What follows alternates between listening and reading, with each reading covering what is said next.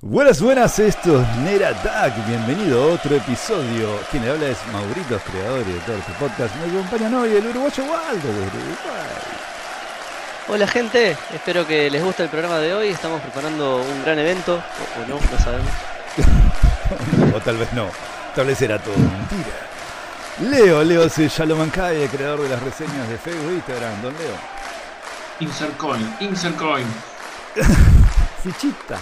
Marsupial del futuro, Today, Damián. Sega.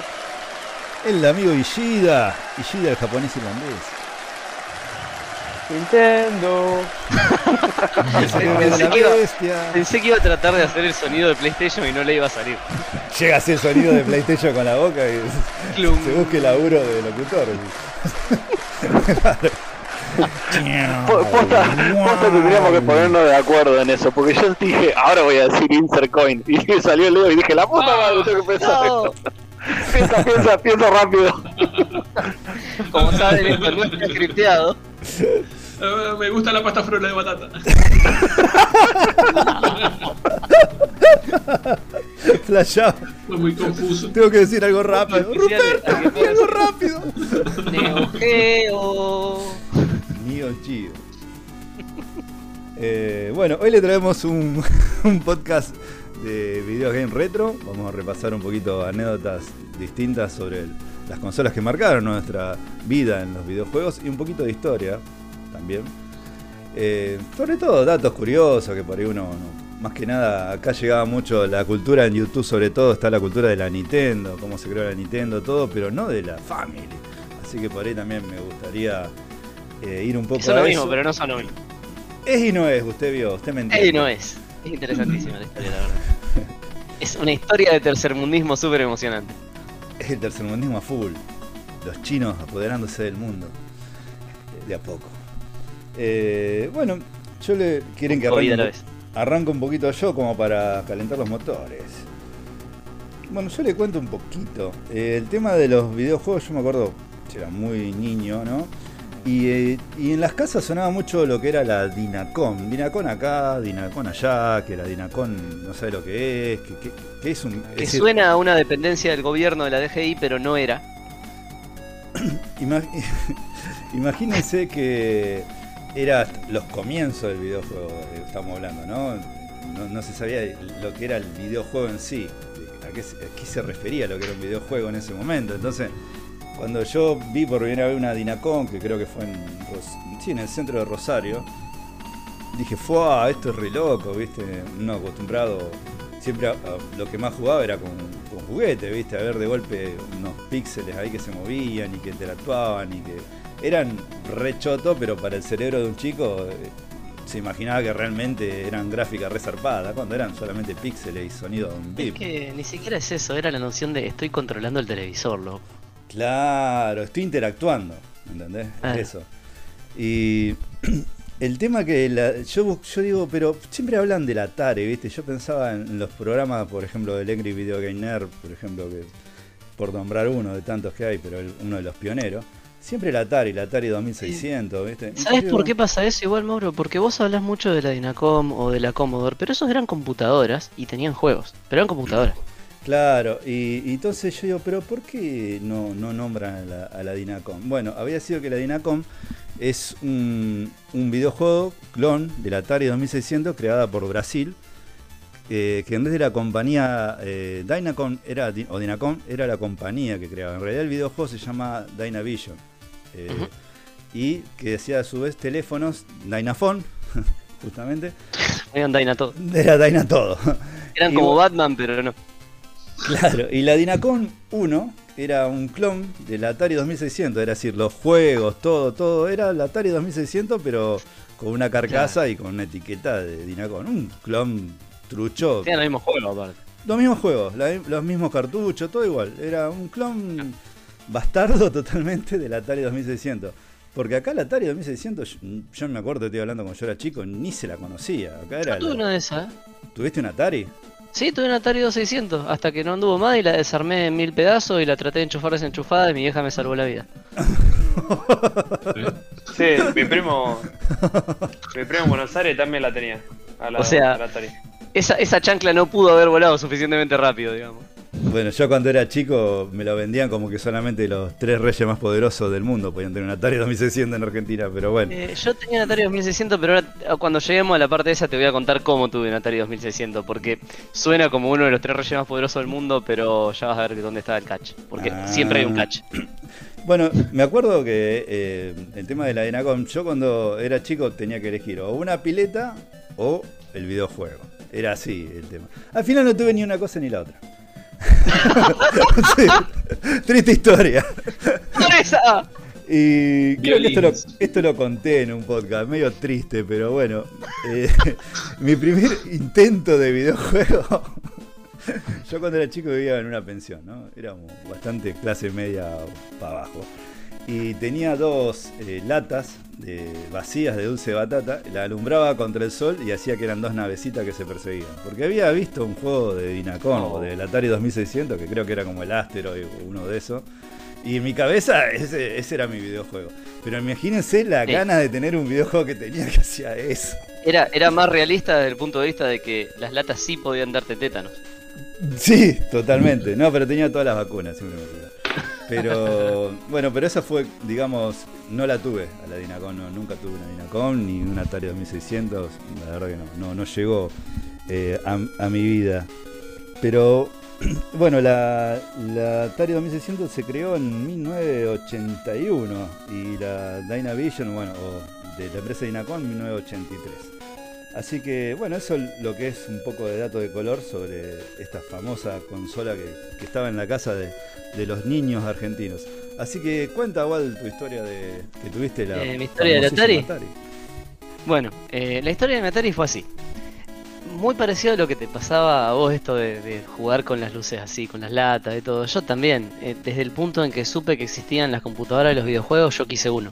Eh, era, fue amor a primera vista todo eso. Y, digamos, también éramos de clase media raspando eh, y se hacía lo que se podía realmente. Entonces no era tan fácil, no, no me podían comprar una computadora definitivamente y no y tampoco era tan fácil comprarme un videojuego. Porque encima, es lo obvio, estas cosas nunca son primera necesidad. Entonces primero hay que comprarte la mochila para la escuela, después hay que comprarte el videojuego. Eh, creo que todos pasamos por cosas similares en ese sentido acá. Eh, y bueno, nada, yo quería una family, quería una family, quería una family. Y ocasionalmente por ahí podía jugar en la casa de algún amigo que estaban mejor y ellos tenían. eh, y de a poquito, bueno, se iba logrando. Eventualmente me compraron un Atari. Cuando todos juegan con la family. Ah, tarde O sea, llegó, ya llegó tarde. Tardísimo. Claro. Que por eso te digo, hay, hay una trampa. Sí, tuve un Atari 2600, pero la tuve en el año como habrá sido el 91. Claro, ya estaba la Family y pronto la Sega ya. También. 91-92, ya la mayoría estaba jugando con la Family, que ya estaba bien puesta, ya había muchos juegos. La Sega todavía no se veía, pero yo tuve un Atari cuando todos tenían Family, tuve una Family cuando todos estaban jugando con la Sega, y nunca tuve una Sega. Porque nunca tuve una Sega, nunca tuve una Play 1, y ahí directamente salté a la compu. Pero mm, sí viví la época de la, del Atari, que me, me da un poco más de punto de contacto con gente un poquito más grande que yo, porque sí, jugué al Pitfall, ponele. Eh, el, el que más me acuerdo del Pitfall por algún motivo, me quedó remarcado ese juego. Sí, es que es muy Eh, famoso ese juego. Jugaba al de boxeo. Había uno de box que, que te acordás, los, los joysticks que eran como una palanquita y Sí, tenía el botón un- arriba. Palanca de avión parecía, sí. Sí, era una palanquita Con de un avión. solo botón. Y, y me acuerdo que mucha gente por ahí venía con algún amigo y no lo entendían porque estaban acostumbrados de la Nintendo y no entendían cómo se manejaba y siempre lo agarraban al revés y yo los cagaba a piña mientras tanto. Y Pero bueno, la, la Atari esa fue lo que mi vieja pudo comprar cuando se pudo. Y en realidad eternamente agradecido porque, viste, uno aprende que los padres hacen lo que pueden. Y, y fue una linda experiencia porque aprendí un montón con eso. Y, y después cuando la, cuando la Atari realmente se rindió y no daba más, eh, yo tenía esta costumbre de que básicamente mi juguete favorito era el destornillador. Eh, cada juguete que dejaba de funcionar, yo lo que quería era desarmarlo para ver qué tenía dentro Mm. los autitos que hacían luces, tenía motorcito de todos los colores. eh, y bueno, un día se me ocurrió que no andaba mal Atari, entonces la quería desenchufar. Eh, desarmar. Se debe haber desmayado el muñequito que está adentro. La, la desarmé, claro, la desarmé toda a la, a la Atari y Y entonces me quedo con, con el PCB en la mano Mm. y no entendía lo que era un PCB. Para mí eran todas cosas de colores. Eh, entonces quería ver cómo andaba. Entonces digo, bueno, a ver, si se enchufa, sí. Yo la desarmé, pero la puedo enchufar todavía. Y la estaba yendo a enchufar y cuando estaba a 2 milímetros del enchufe, se escucha el grito de mi vieja, ¡No! Del otro lado de la, la Saca la mano de ahí, carajo. Sacala la mano de ahí, carajo. Fue hermoso, hermoso, hermoso. En toda la inocencia, o sea, no lo estaba haciendo de malo. Yo quería ver cómo No, andaba. no, totalmente. Así es como mueren también los pibes. Claro, claro. Totalmente inocente. Pero Sí. bueno, por suerte mi vieja llegó a gritar a tiempo. Eh, esto es una maravillosa lección de por qué tenés que supervisar a los chicos en todo momento. Sí, totalmente, de verdad. Y por eso venían los enchufecitos con cara de pato Donald o Mickey Mouse para poner también los enchufes, para que no metan los. Pero bueno, yo igual no era tan chiquito como para saber que no metía los dedos. Yo nada más esta cosa no había hecho la conexión, digamos. Claro. Eh, y bueno, bueno, pero sí, me acuerdo de jugar al Pitfall, me acuerdo de jugar al de... A uno que había como unas arenas movedizas, que capaz que era el mismo, eh, del Pong. Eh, El Pon, bueno, Pon marcó un antes y un después. Sí. Sí, me acuerdo del Pong y me acuerdo de varios juegos más que tenía. Los cartuchos eran enormes, eran feos. Sí, sí, y, y vendía mucho las tapas. Las tapas eran con unas gráficas, digamos, un- Sí. unas portadas resarpadas. O sea, y- Es como que ahora agarran y se quejan de tantas cosas como, uy, esto es engañoso, esto es engañoso. No sabés lo que es engañoso hasta que no viste una- un póster de Atari o de Family. Sí, de- de- sobre todo de Atari, porque eran, qué sé yo, unas naves espaciales terribles. Había que, había que ver que, lo- que los que dibujaban, la de verdad que eran buenísimos, estaban al nivel sea, de, de Rance McCoy, el que hacía las tapas de Star Wars. tenías que tener imaginación y media para entender. Sí, sí, sí, sí. El otro día vi un meme que decía la tapa de los juegos del Atari y estaba Dios con el diablo haciendo una pulseada en Super HD, ¿viste? Todos los músculos y después decía el juego y era un puntito saltando arriba de otro puntito. Cuatro píxeles. Ayer, antes de grabar al podcast, el podcast, ah, para prepararme para el podcast, eh, jugué emulando al mítico y horrible ET y quería saber por qué mierda lo odiaban tanto, viste, que le fue como el culo. No, es injugable, boludo, es injugable. Es decir, ahora entiendo el video del Angry Video Game Nerd, que viste que hasta hizo una película sobre ese tema. No, no, el, el, el ET es lo peor que existe. No sé cómo Spielberg le dio la derecha, porque Spielberg lo probó al juego. Supuestamente, eso es lo que dice. ¿Supuestamente lo probó? Sí, supuestamente dice que sí, que él, él autorizó. Pero estaban más rápido en sacar un juego con licencia de ET que, que ver lo que era el juego. Porque es injugable. Es decir, vos tenés el bichito Iticasa que aparece ahí. Este, teléfono casa. Avanzá dos pasos, se cae en un hueco. Tenía un solo botón, porque un solo, con un solo botón interactuaba. Y lo único que hace es tirar el cuello. Y después sale volando para arriba y se vuelve a caer. Y no tenía idea de qué tiene que hacer, de dónde tiene que ir, de cuál es el objetivo, cuál es la lógica. No, no, no tiene sentido, pero no tiene sentido. Y tiene. Che, ¿no vieron el. Perdón, ¿no vieron el, el documental de Netflix sobre videojuegos? Sí, el, el Sí. High Score. Sí, está buenísimo. Sí, que hablan, que hablan de, del loco que, que creó ET. Fue una sola persona en. No me acuerdo si tres o cuatro meses. Ah, No sé si- Sí, no sé porque porque tenía que salir antes de que de la película o algo así, pero Antes estaba con Navidad. una antes de Navidad era. Entonces estaba con una con una deadline, una fecha límite, pero súper apretada el flaco, sí, sí. Y le dijeron, tenés que hacer esto en seis meses, te vamos a pagar todo este maletín de dinero. Y dijo, bueno, sí, sí, se puede. Sí, dijo, sí, y- sí. Sí, Bueno, dale, dale. Sí, sí, tengo que hacer otras cosas. No me rompan los huevos con un videojuego. Se habían terminado enterrando los cartuchos en. Sí, en el desierto. Sí, sí, sí. Dios Están enterrados ahí. No, increíble, boludo. Era tanta No, la ya los cantidad sacaron, que- los encontraron. Sí, lo, en la sí, y, los, y los revendieron. sí. Por supuesto. 200 lucas cada uno, sí. Qué increíble. ¿Y el que lo programó recibirá algo de eso? Debe estar muerto en una zanja el que lo programó, ¿eh? No, está, el loco que lo programó está todavía en es eh, digamos Programador. de videojuegos, o sea, sí. Está, vos sabés que sigue usando el Inspector mismo lenguaje de programación y lo usa Sí. para la página de la FIP. El inspector de billeteras, como dijo Leo. El programador de la página de la FIP sigue haciendo todo con la misma tecnología. ¿Qué le iba a decir? Y usted, antes de pasar, eh, ¿cómo, ¿todos jugaron a la Atari o a la Dinacom? ¿O la conocieron? Yo antes, creo que o antes o paralelo al Atari, yo tuve una Commodore 64 en casa. ¿Vos? Y, No, no, por favor, decilo. No y tenía varios juegos. Eh, pero me acuerdo solamente de uno que se llamaba Jack Attack, que creo que ya lo mencioné en el juego, en el podcast. Que era un chaboncito que era una pelotita roja y tenías que saltar arriba de los otros y, matarlos. Y la verdad que ese juego necesita un remake, loco, porque ya pasaron como 40.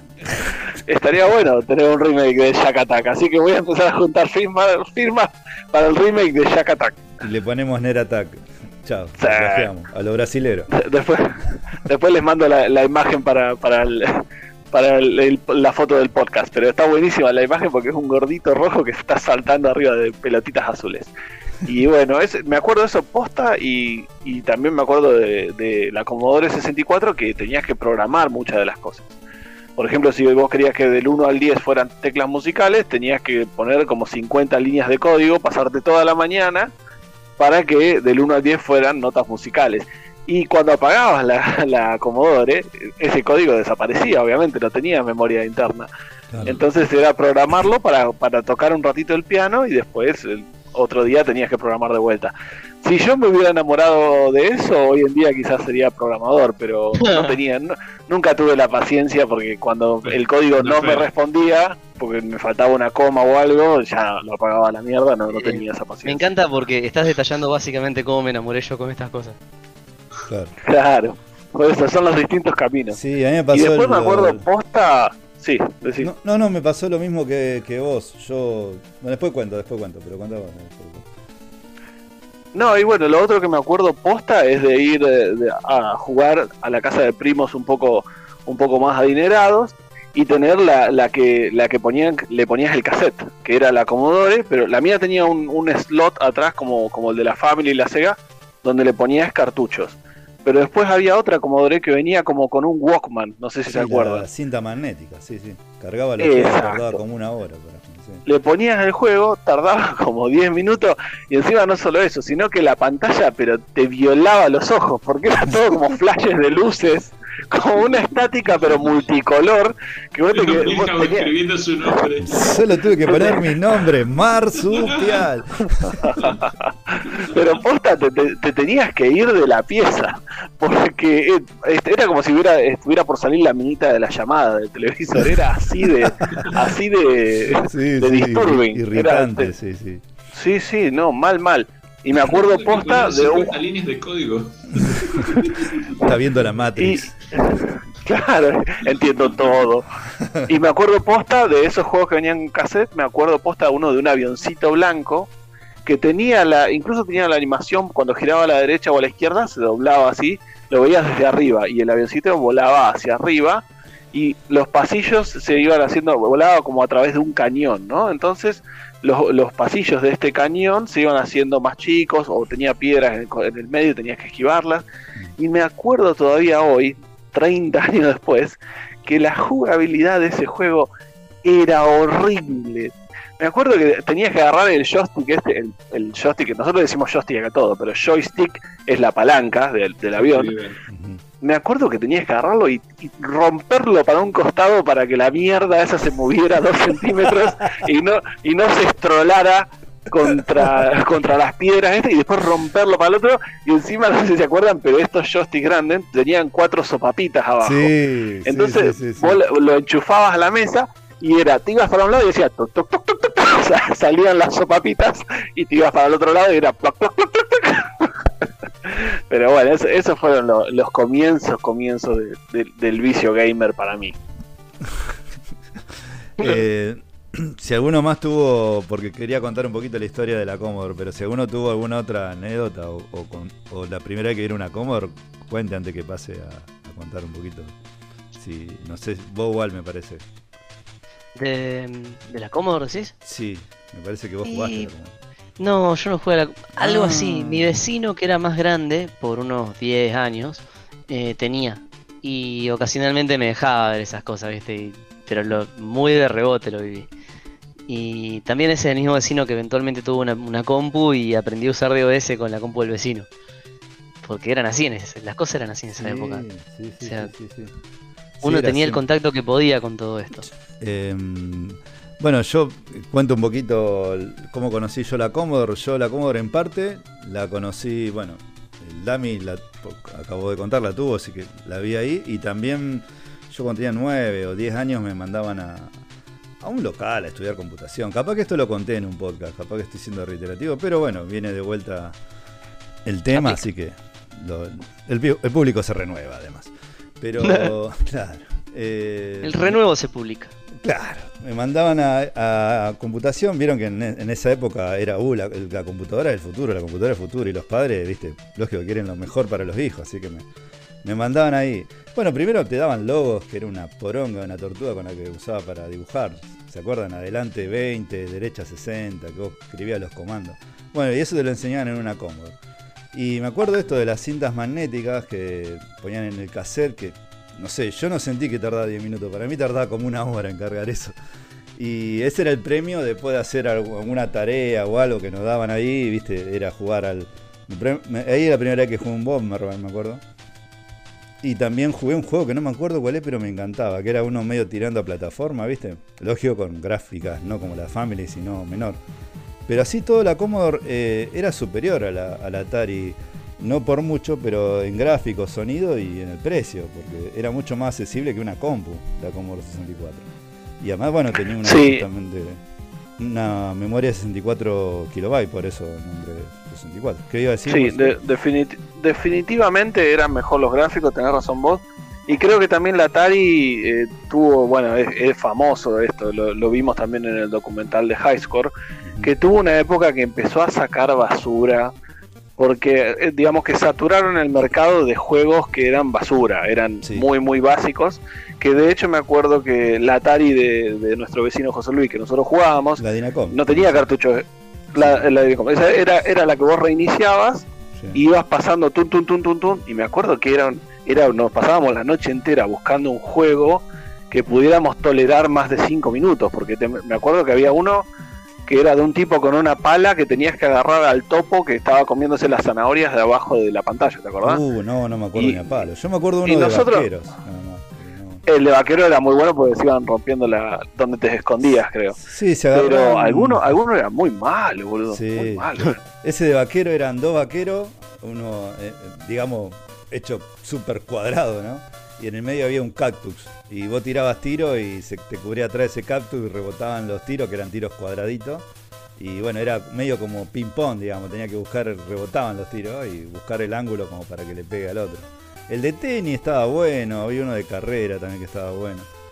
Pero bueno, no, volviendo al tema de la Commodore, eh, la Commodore funcionaba con un sistema operativo BASIC, sistema operativo que, me- que- que le parezcan mentiras, yo con 9 años me lo querían enseñar, BASIC y Lotus, y no entendí una mierda, imagínense, tenía 9 años, no, cazaba una, además me pasó medio como el marsupial, no, no, no, no me llamaba, hasta, hasta dibujar con la tortuga o, jugar jueguito estaba todo bien, ahora ya cuando me entraron a, dar con 9 años eh, diagramas de programación en flujo, onda, no entiendo un pedo que me estás diciendo, amigo.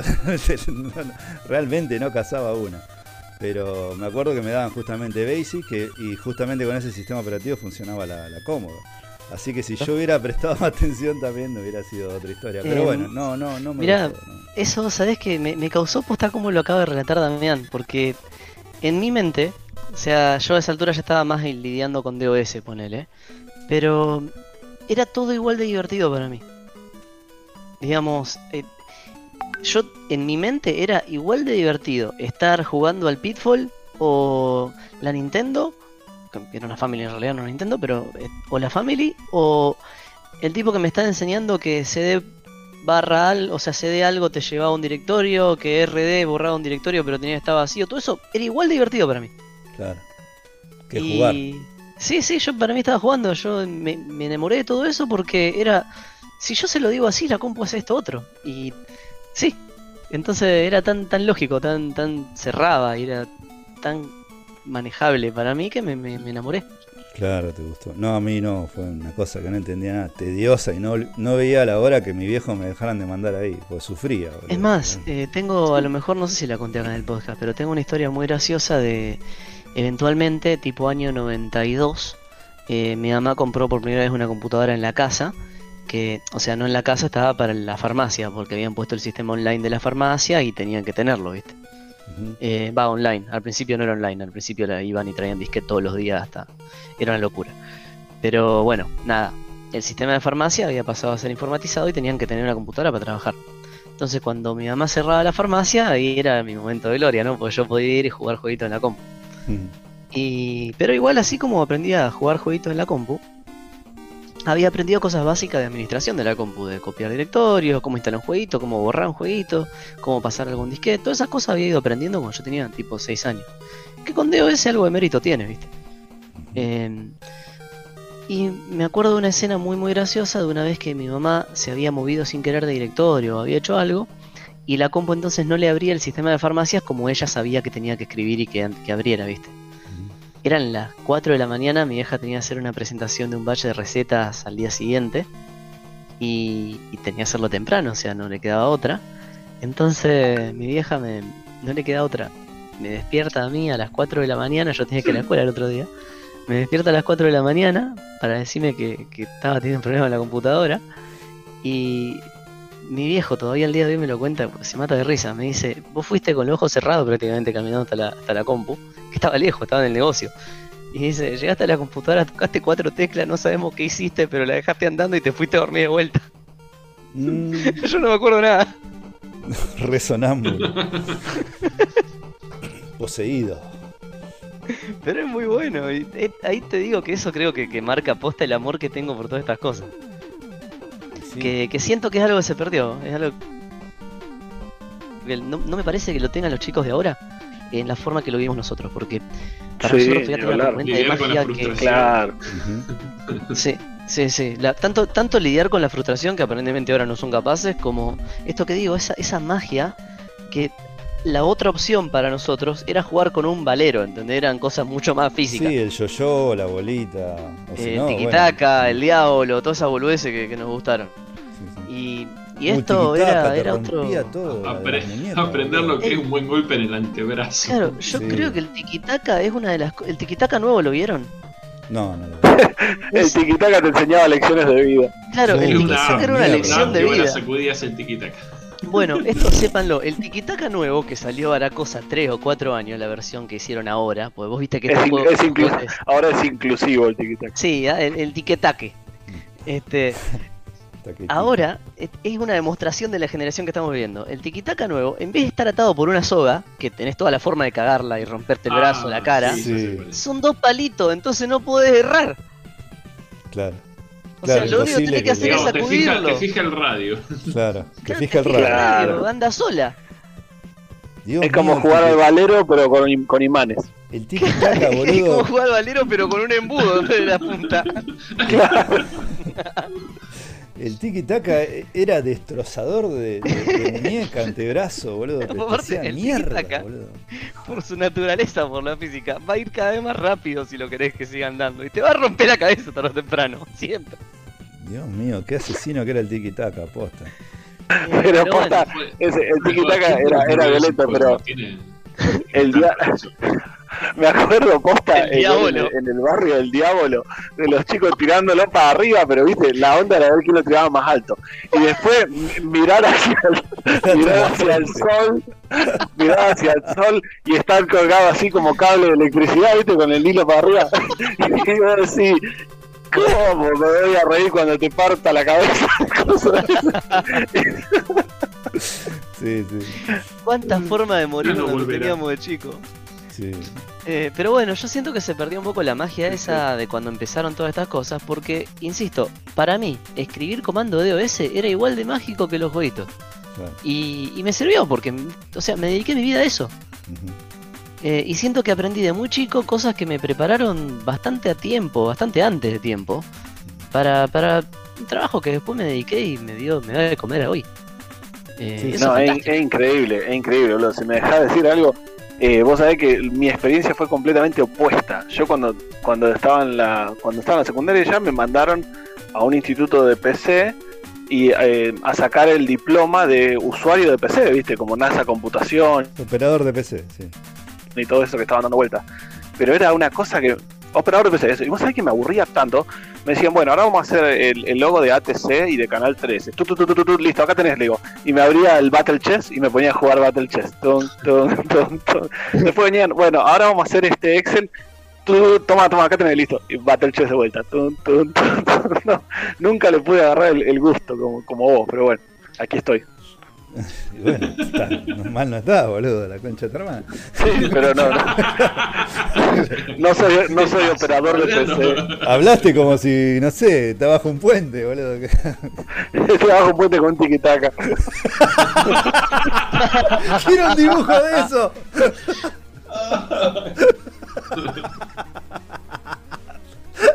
No, buenísimo. Tiqui, tiqui, tiqui, psh, la puta madre. Lo arruinaron todo. Es imposible esto. No voy a poder, no voy a poder. Era Juan Carlos Pelotudo. Se pasó. Es imposible. Es Aprendí imposible a tiquitaca tiquitaca. con el Roña Castro. no, buenísimo.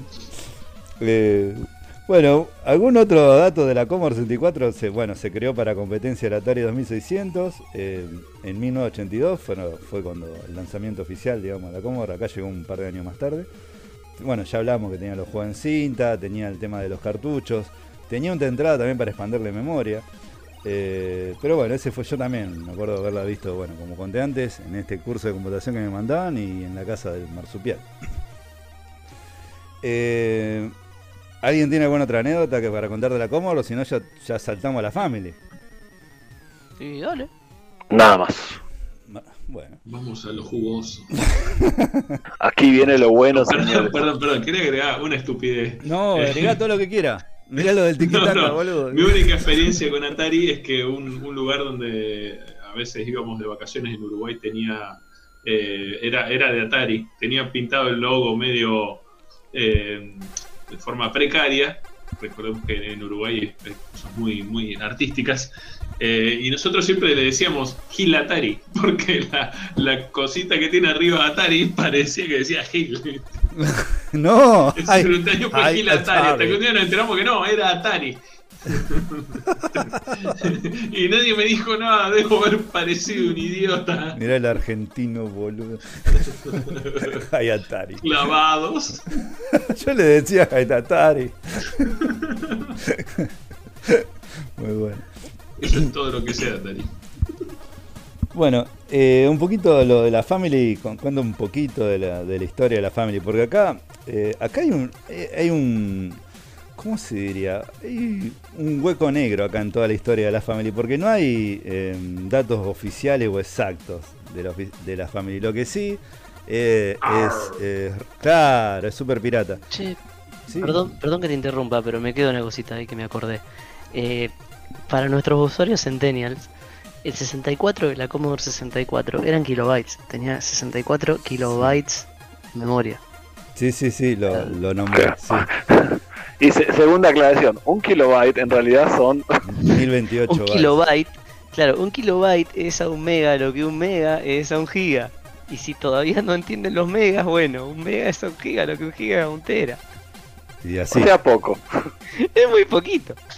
Nada. Es decir, una cualquier foto tiene es mucho más grande que toda la memoria de la Commodore. Digamos, un kilobyte es a un mega lo que un peso es a un dólar. Más o menos. Y, Claro. Claro, exacto. Eh, bueno, volviendo al tema de la Family.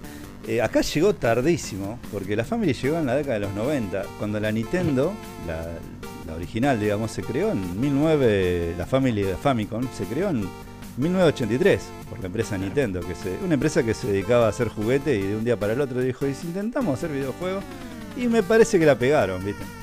Eh, Sí, como que nunca dejaron de ser juguete tampoco. No, no, no, de verdad.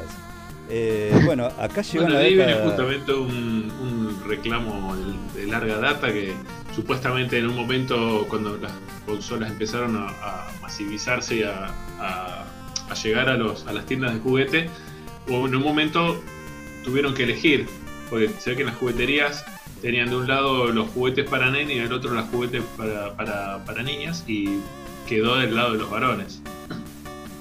Claro. Eh, la familia acá llegó en los 90. Yo me acuerdo, creo que la tuve en el 92. Ahora no, no estoy seguro. Antes estaba como más seguro si era en el 92, pero ahora pienso, no sé si fue en el 92. Me parece que fue en el 93, pero bueno. Eh, yo la tuve más o menos en esa época. Mm, Me acuerdo, me la compraron en una tiendita acá cerca. Yo tenía la, versión blanca y gris, que era muy parecida a la, a la Famicom de Nintendo. Lógico, re chino esto. Pero tenía los, los puertos para enchufar y desenchufar los joysticks, cosa que la Famicom o, o otras versiones chinescas de, de la Family no tenían. Tenían el cable adentro de la consola y cuando se te rompía un joystick, uh, un quilombo, porque, chao, no tenía puerto cómo cambiar el joystick. Ese era un tema, que era la versión que tenía mi amigo el marsupial. Que era la. Sí, señor. Esa era la versión de Electrolab, una empresa argentina que se dedicó a hacer Family.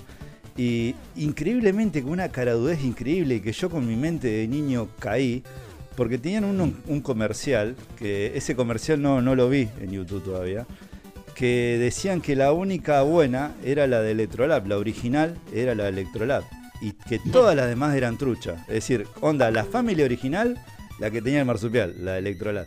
Y las demás eran todas truchas. Y yo me acuerdo de ver el comercial y decirle a mi viejo, un joven Maurito, niño Maurito, decirle a mi viejo, ay, dicen que la mía es trucha, que es trucha la que tenemos. Y mi viejo me acuerdo que me señaló, porque la estaba pagando en cuota, y me dice, es trucha, es trucha. dicen que es trucha.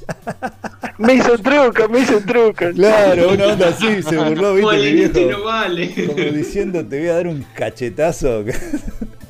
Bueno, 3 de 12. además, Pasa que otro... uno de chiquito veía la tele y le creía, o sea, si no qué te podía Claro. mentir. ¿Por qué, ¿Por qué mentiría el señor de la tele? Claro, Claro. otra Pancho cosa. Ibáñez no me diría la. Claro, otra cosa, en esa época estaba el, pero marcado a fuego, eh, la seguridad de que vos jugaras el videojuego en la tele se iba a romper el tele. Pero Ay, era ¿viste? así, pero era un era de culto eso ya. Entonces no podías jugar, es decir, vos podías jugar un ratito, una hora, dos horas. Yo tuve la suerte que la family que me compraron me vino con un cartucho de cuatro juegos, que lo tengo en este momento en mis manos, que lo encontré en una feria retro y compré el mismo cartucho mío, que era cuando yo. Que, esto que escuchan la plaqueta. Que era el mismo cartucho de cuando yo era chico. Así volvió a mis manos. Sé que es el mismo, ¿por qué? Porque lo tenía marcado atrás y está marcado atrás. Es el mío. Zarpado. Sí, increíble. Y es un cartucho que traía el Spartan X, el Mario, el Battlet Tank eh, o Battlet City y otro de, nave. lindo. Y el 1942.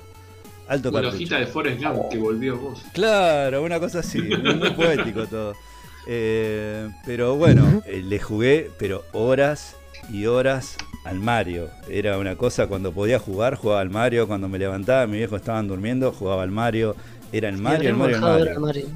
¿Cuántas horas que el Era mundo le levantarme, totalmente, era levantarme, poner Canal 3, poner ese Crucify que venía con la Family, que era asqueroso, que tenía Sí. que poner cable o TV, perdón, o videojuego. El que, el que se movía la palanquita. Que se caía, se caía, tenías que pegarlo con cinta, era un desastre. Sí, no sé quién sí, inventó el- eso, pero era horrible. Crucify es un término técnico muy apropiado. Sí, Sí, era un, un socotroco, sí, Crucify. qué- sí, el aparatejo que vos le ponías los dos, el coaxil de un lado, el coaxil del otro, y lo hacía pasar para acá o para allá. Sí, bueno, totalmente. Y, y poner Canal 3. Eh, eso es mítico. En, todos los países se pone Canal 3 para que ande la Family o, la. Hernán. Eh, así que mágico, eso era magia pura. Eh, volviendo un poquito a la historia de la Family, bueno, llegó a, lo- a los 90 acá eh, por distintas empresas chinas, hubo distintas versiones. En Polonia se llamaba la Pegasus, eh, en Rusia la Dendy, en España la NASA, bueno, en Argentina la Family o la Froggy. Esto no sabía. por- ¿Eh? Froggy. Froggy, sí, pero en Buenos Aires, acá no estaba. La. Mira, nunca he Acá escuchado. estaba la Family nomás. Eh, ¿cómo- ¿Qué les iba a decir? Ah, Nintendo nunca supo de esto, nunca autorizó la- su venta de, de- de esta Family. La única que estaba autorizada era, era la marca Sharp, con una Family, una Famicom versión Sharp que era roja, eso en- solamente en Estados Unidos la vendían. Pero así, además de la Nintendo o la Famicom oficial, no, no, no, no- no estaba autorizado para nada. Estos lo vendían en, en Sudamérica, en Rusia, hecho- en África. Los cartuchos no eran iguales. No, no, los cartuchos, claro, eran exactamente lo de la Family. Es decir, el- el- las que vendían acá eran un clon de la Famicom de Japón. Un clon Lo- Los, cartuchos que todos recordamos son cartuchos que no eran los que andaban. Claro, claro, claro, porque eran eran todos, to- es decir, nosotros nos vendían todo como todos creíamos como niños Claro, tontos, todo como era bueno. oficial, como que todo, era- todo esto era oficial. Sí, Distintos sí, de porque, o sea, hoy se sabe, hoy ya la, la piratería como concepto del mundo entero la entiende.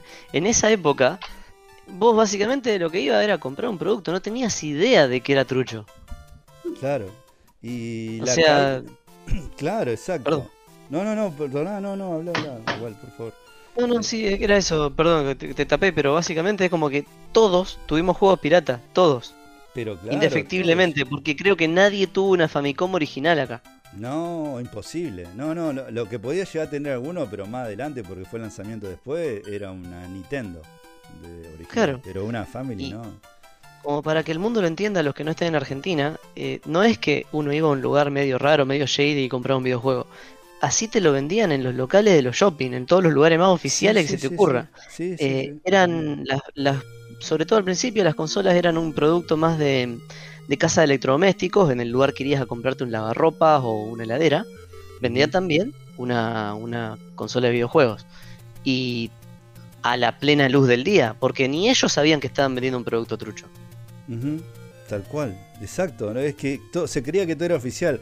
Y más, imagínense esta empresa de la Electrolab Argentina que acusaba de truchas a todas las demás empresas, a la brasilera que tenía sus copias, las que eran todos componentes chinos, digamos.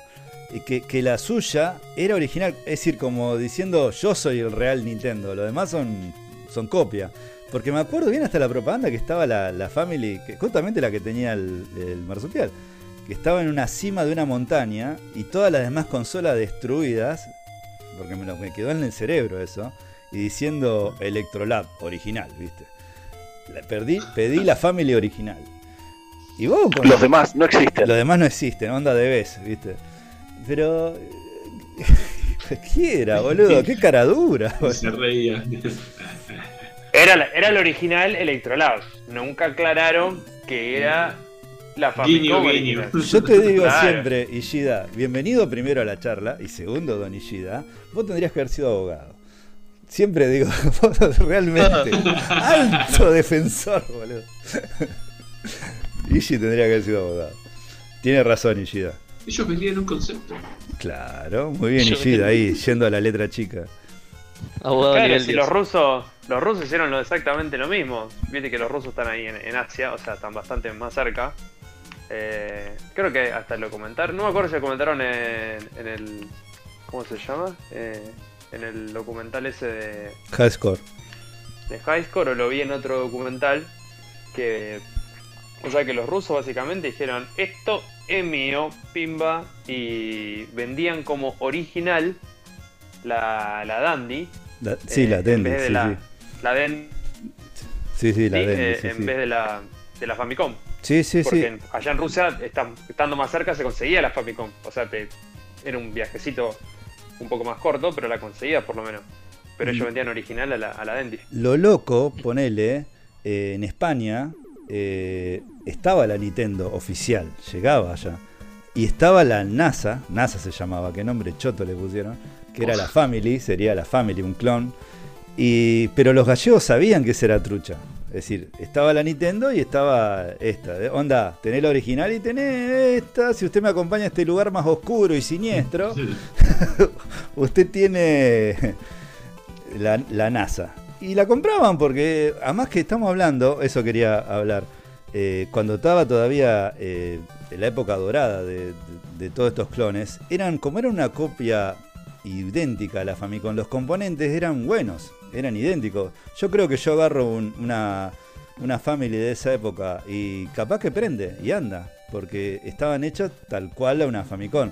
Después, en la decadencia ya de los clones estos, salió un chip que se llama a ver si tengo Nesco, Nesco o algo así le pusieron, una placa, que es un chip chiquitito. ¿Qué hizo este chip?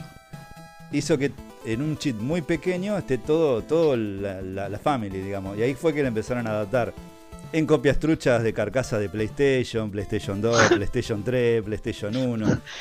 que ahí llegaron al extremo peor que decir, acá tenemos una PlayStation 1 re barata. Sí. Anda con cartucho. Y cagaron mucha gente con eso, porque mucha gente caía, ¿eh? te digo en eso. Es decir, levantaban la tapita, sobre todo eran parecidas a la versión PSX1, que en vez de levantar la tapita y poner el CD, estaba la ranura para poner el cartucho de Family. Una PlayStation 1 con cartucho, mm, me parece que es algo raro. Luego para meter un VHS. ¿Sabe qué, ¿Sabe qué me hace acordar? Eh, una vez un amigo, usted lo conocen, Facu se llama. Este, no el Facu que estamos pensando, el ah, otro.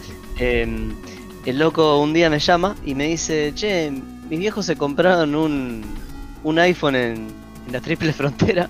Uh, dice, y no le está dando, no, sabemos cómo configurarlo. Y entonces le pregunto, bueno, pero a ver qué hiciste hasta ahora. Y me dice, y le saqué la tapa, le puse la SIM y le digo, ¿le sacaste la tapa a un iPhone? No te no, no un iPhone eso. Claro, no podés sacar la tapa. No se sacaba la tapa. Y digo, no, no, te, dieron la cara eso, no un iPhone. No, me dice, y no, le digo, perdón, pero no un iPhone. Y así, así, las PlayStation esas te la vendían de la misma manera. La PlayStation. Sí, la Polystation se llamaba, creo. Sí, sí, sí, en serio, re choto el nombre. Qué ladris. Sí, bueno, así nació la, la Polystation, que era la, la, estación de poder. Claro, la estación de poder, dijo Iorio. Salió la Polystation. La Polystation 1, la Polystation 2, Polystation 3. Que eran todas carcasas de Play 1, Play 2, Play 3 con, el, con este chip poronga adentro. La Police Station es donde tendría que haber terminado el que la hizo. Sí, acompañame a la Police Station. De Police Station. Eh, bueno, pero eso es un dato curioso de la Family. Cuéntenme un poquito, quien quiera arrancar que arranque, sobre cómo ha llegado la familia a sus vidas. Yo ya, yo ya hablé. Bueno, eh, ya que está, la única. Por favor. Eh, bueno, tuve una SEGA, pero eh, sí, la, primera vez, eh, que una amiga de, mi viejo tenía la familia. Fue la primera vez que vi uno y era. Eh, qué loco que estás tocando algo que se mueve, haces mover el, televisor. Era como brujería. Eh, y después tuve, ahí acabo de encontrar finalmente la, primera que tuve, la mandé al grupo de WhatsApp, después subiremos al, Instagram, no sé. que era Hit. ¿Qué, mierda es? Hitex. Hitex. Que la verdad no tenía. No, no, recordaba ni siquiera el, nombre de la marca. Eh, esa también, creo que cuando cagó el, joystick eh, hubo que sacrificarlas porque eran de las que venían con el cable dentro del. Eh, digamos, no, no tenía para enchufar y desenchufar. Y después la otra creo que era algo como un Superboy. Puede ser una. Eh, la, que mandé en la, anterior foto. También. Sí, eh, sí. O Super Creation. Sí, sí, eran todos esos nombres re flasheros. Y el primer juego era. Lo estuve buscando y no lo pude encontrar, ¿vos sabés? era de navecitas, pero no era ni el Galaga ni el. ni el Exerion. ¿No habrá sido, no habrá sido el Gradius? El Gradius. El marsupial tenía Gradius. ¿El Galaxian? El de las mosquitas. ¿Te acordás? Marsupial de Gradius. Sí, sí, sí, sí. Que va de, de, izquierda a derecha, sí. Alto juego ese. siempre llegábamos hasta la, siempre llegábamos hasta la isla de Paz. sí. Ahí, ahí les pasé una foto de la que tenía yo. Ah, Ending Man se llamaba el modelo mío. Era re copada. Re Mal. Después vamos a compartir las fotos con los radioescuchas. Uh, sí, sí, esa, esa, esa, esa, andaba muy bien además esa. Todavía hay gente que anda esa boluda, la venden. En la que dice igual era una negrita, medio parecida a una Sega. Sí, tenía los joysticks de hecho eran como muy forma de Sega tenían. Porque de las últimas. Claro. Sí. Como, como yo venía diciendo, cuando todos estaban jugando con la Sega, yo ya me había comprado la que era una Family. Y ahí tenés. Empezaban a curvarse los joysticks para que lo compres. Claro, onda, vamos Toma, a el diseño. Nadie se dará cuenta. Era muy bonita. Todavía Sí, tiene sí. pinta, loco. Sí, sí, el diseño es lindo. Y más lindo que la, que la Xbox S1, esta nueva. En este podcast no queremos mucho a las Xbox. Creo que, nadie- Creo que. Creo que quedó claro. creo que Sí. nadie tuvo también Xbox. Va, mi hermano No, tiene no. Xbox 360, No, pero yo no eh, tuve. Ah, sí vos tuviste sostengo Xbox. todavía que el joystick de Xbox es el mejor de la historia. Ah, eso sí. Sí, sí. Nah, yo me quedo con el de PlayStation. Te Yo calmás. Sí, bueno, sí. Ya, hablamos de esto, pero sí, para mí el joystick de Play 4 no es más. Vení, vení, si querés, tengo, te recibo con un tiquete a casa. Ya está taca, taca, taca, taca, taca, esperando ahí recargando. Venía con uno en cada mano. Ahí le mandé eh, la foto del cartucho que volvió a mí como pluma de tiki-taka. Ese era el, car- ese el cartucho, le saqué una foto. Eh, Buenísimo. Creo que lo, lo que más me- lo que más me sorprendió de esta era fue que a través de, de que, quemazos en, en los circuitos, en las plaquetas, obviamente, pero los juegos empezaron a tener música copada con la con la sí, con la. NES, Sí. con la Family. Por ejemplo, si yo, si yo, le- si yo les digo, y, y perdón por mi impresión cruda, pero si yo les digo pa, pa, pa, para, pa, Oh, Superbike. ex- ex- Excite Bike. Excite Bike. Ex- Exit Ex- Bike. Ex- ex- ex- Exit Bike le decíamos nosotros, sí. Exit Bike. que se movía la moto, pero no el, el que iba arriba, ¿se acuerdan? Juegazo total, boludo, juegazo total. Yo al día de hoy, en mi mente suena el sonido de los tiros de- del Battle City. Sí. ¿Vos sabés lo que más me, me quedó en la cabeza? Esas son imágenes que podés escuchar. Escuchá, Marsupial. Laser Steel. ¿Te acordás? Sí, qué buen de juego. hockey, boludo. Qué buen juego. El hockey tomaba una tarde entera terminar la, la, Mm. como es la, la liga, pero qué juegazo. Les tiro otro, les tiro otra vez si se acuerdan. Sí, cortito el sonido. Para, pa, para, pa, pam. Pom, pom, pom. Ay, ¿cuál era? La concha de la lora. Para, pa, para, pa, pam. El del pato. Ay. El pato. El del pato, sí, que el perro pato, con el pato. el pato. Sí, sí, sí, el pato. Muy bien. después se reía, si lo errabas, le- se ¿Cuánto reía y lo, lo cagaba. El tío. perro que se reía. Eh, Otro la de- misterio, nunca googleé ahora en el, en, el, en el futuro. ¿Cómo funcionaba la pistola de bosta esa? La, la, Ah, yo la, yo la sé a esa. La Yo Zapper. la sé a esa. sí. La Zapper, contá, contá. ¿Lo puedes explicar en vivo? Eh, eh, funcionaba, el funcionamiento creo, Waldo me va a corregir porque creo que él sabe más de Yo la puedo cuestión explicarlo técnica. si quiere, sí. Pero, básicamente, básicamente eh, lo que hacía, no nos dábamos cuenta porque éramos chicos, pero te apagaba la pantalla por un microsegundo, la dejaba en negro Sí, y, y te- claro, y aparecía como un cuadrado de luz en el lugar donde tenías que apuntar. Y creo que la, la pistola en sí era como una linterna, que solamente tenía Eh, que pegarle al a eso y agarraba, ¿no? Ah, bueno, ahí, Eh, o ahí fue sea, algo. es así. Primero, lo que el efecto de lo que pasaba encima, vos mirándolo a la pantalla, la veías parpadear, pero como era una pistola y le estabas disparando a la pantalla, quedaba como un efecto copado de, de efecto de, o sea, parecía copado. Pero en realidad lo que estaba sucediendo era que la pistola adentro tenía un sensor, una, una célula fotovoltaica, digamos, o sea, podía detectar luz. Claro. y, el, y vos la apuntabas al televisor. El televisor hacía que se pusi cuando parpadeaba durante ese durante uno o dos frames, en ese frame quedaba toda la pantalla en negro, excepto un recuadro en donde tenías que pegar. O sea, en el caso del, del- de los patos, por ejemplo, aparecía un cuadrado blanco. Claro, yo creí que el cuadrado blanco eran mis balazos. Claro, bueno, Sí, sí. el cuadrado blanco era para detectar si estabas apuntando a donde estaba el pato, era la posición del Claro. Donde estaba el pato se ponía el cuadrado blanco. Si la, como la, como la lente estaba bastante bien direccional en la, en la pistola, básicamente si vos estabas apuntando al pato, ibas a apuntar a lo blanco. Y si estabas apuntando mal, entonces iba a apuntar a lo negro. Si la célula detectaba esto, detectaba el cuadrado blanco porque detectaba el brillo, entonces lo contaba como que habías invocado. Porque hacía el ida y vuelta. Si vos disparabas Entonces- una pantalla en blanco, le pegaba siempre. Exacto, todos, a todos nos ha pasado alguna vez que hemos apuntado absolutamente fuera del televisor y le hemos pegado al pato. De chicos no entendíamos muy bien con- por qué, pero básicamente si agarrabas y apuntabas la pistola contra una lámpara, ibas a embocar todos los tiros. Claro. Y, y bueno, funciona el día de hoy. Eh, también pasa que a raíz de eso es que no podés jugar esos juegos hoy, porque en las pantallas LCD no se puede eso porque la tasa de refresco es tan diferente que en las no lo llegan a detectar. Entonces vienen mods y hasta hace poquito una, una empresa con un Kickstarter hizo una pistola que funciona en LCDs que tiene una tecnología totalmente diferente eh, para poder hacer retro gaming de ese estilo. Pero mm, todo muy muy bonito. Eh, si te pones a pensar, la tecnología era extremadamente ingeniosa para las limitaciones que tenían en la época. Sí, O sí. sea, Sí, es como- eh, brillante. Y con respecto a la pistola, quiero hacer una pregunta. Y acá, acá vamos a separar a los hombres de, de los niños. ¿sí? Así que presten atención.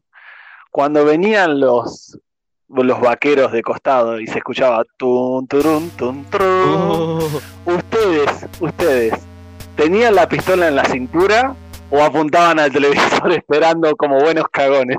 yo le apunté al televisor, no jodas. No, no, yo la tenía en la cintura y era bla, bla, bla, bla. ¡Qué buen Nah, juego! Bueno, está bien, a veces le apuntaba derecho. Cuando se ponía difícil le apuntaba derecho. no te la cree nadie esa. Claro, contra el boludo, ¿quién. Ay, boludo, no puedo creer. Lo que lograron con esa consola de, de 8 bits, boludo, increíble. Increíble. Estaba atrás del televisor para pegarle el tiro en la nuca. ¿no?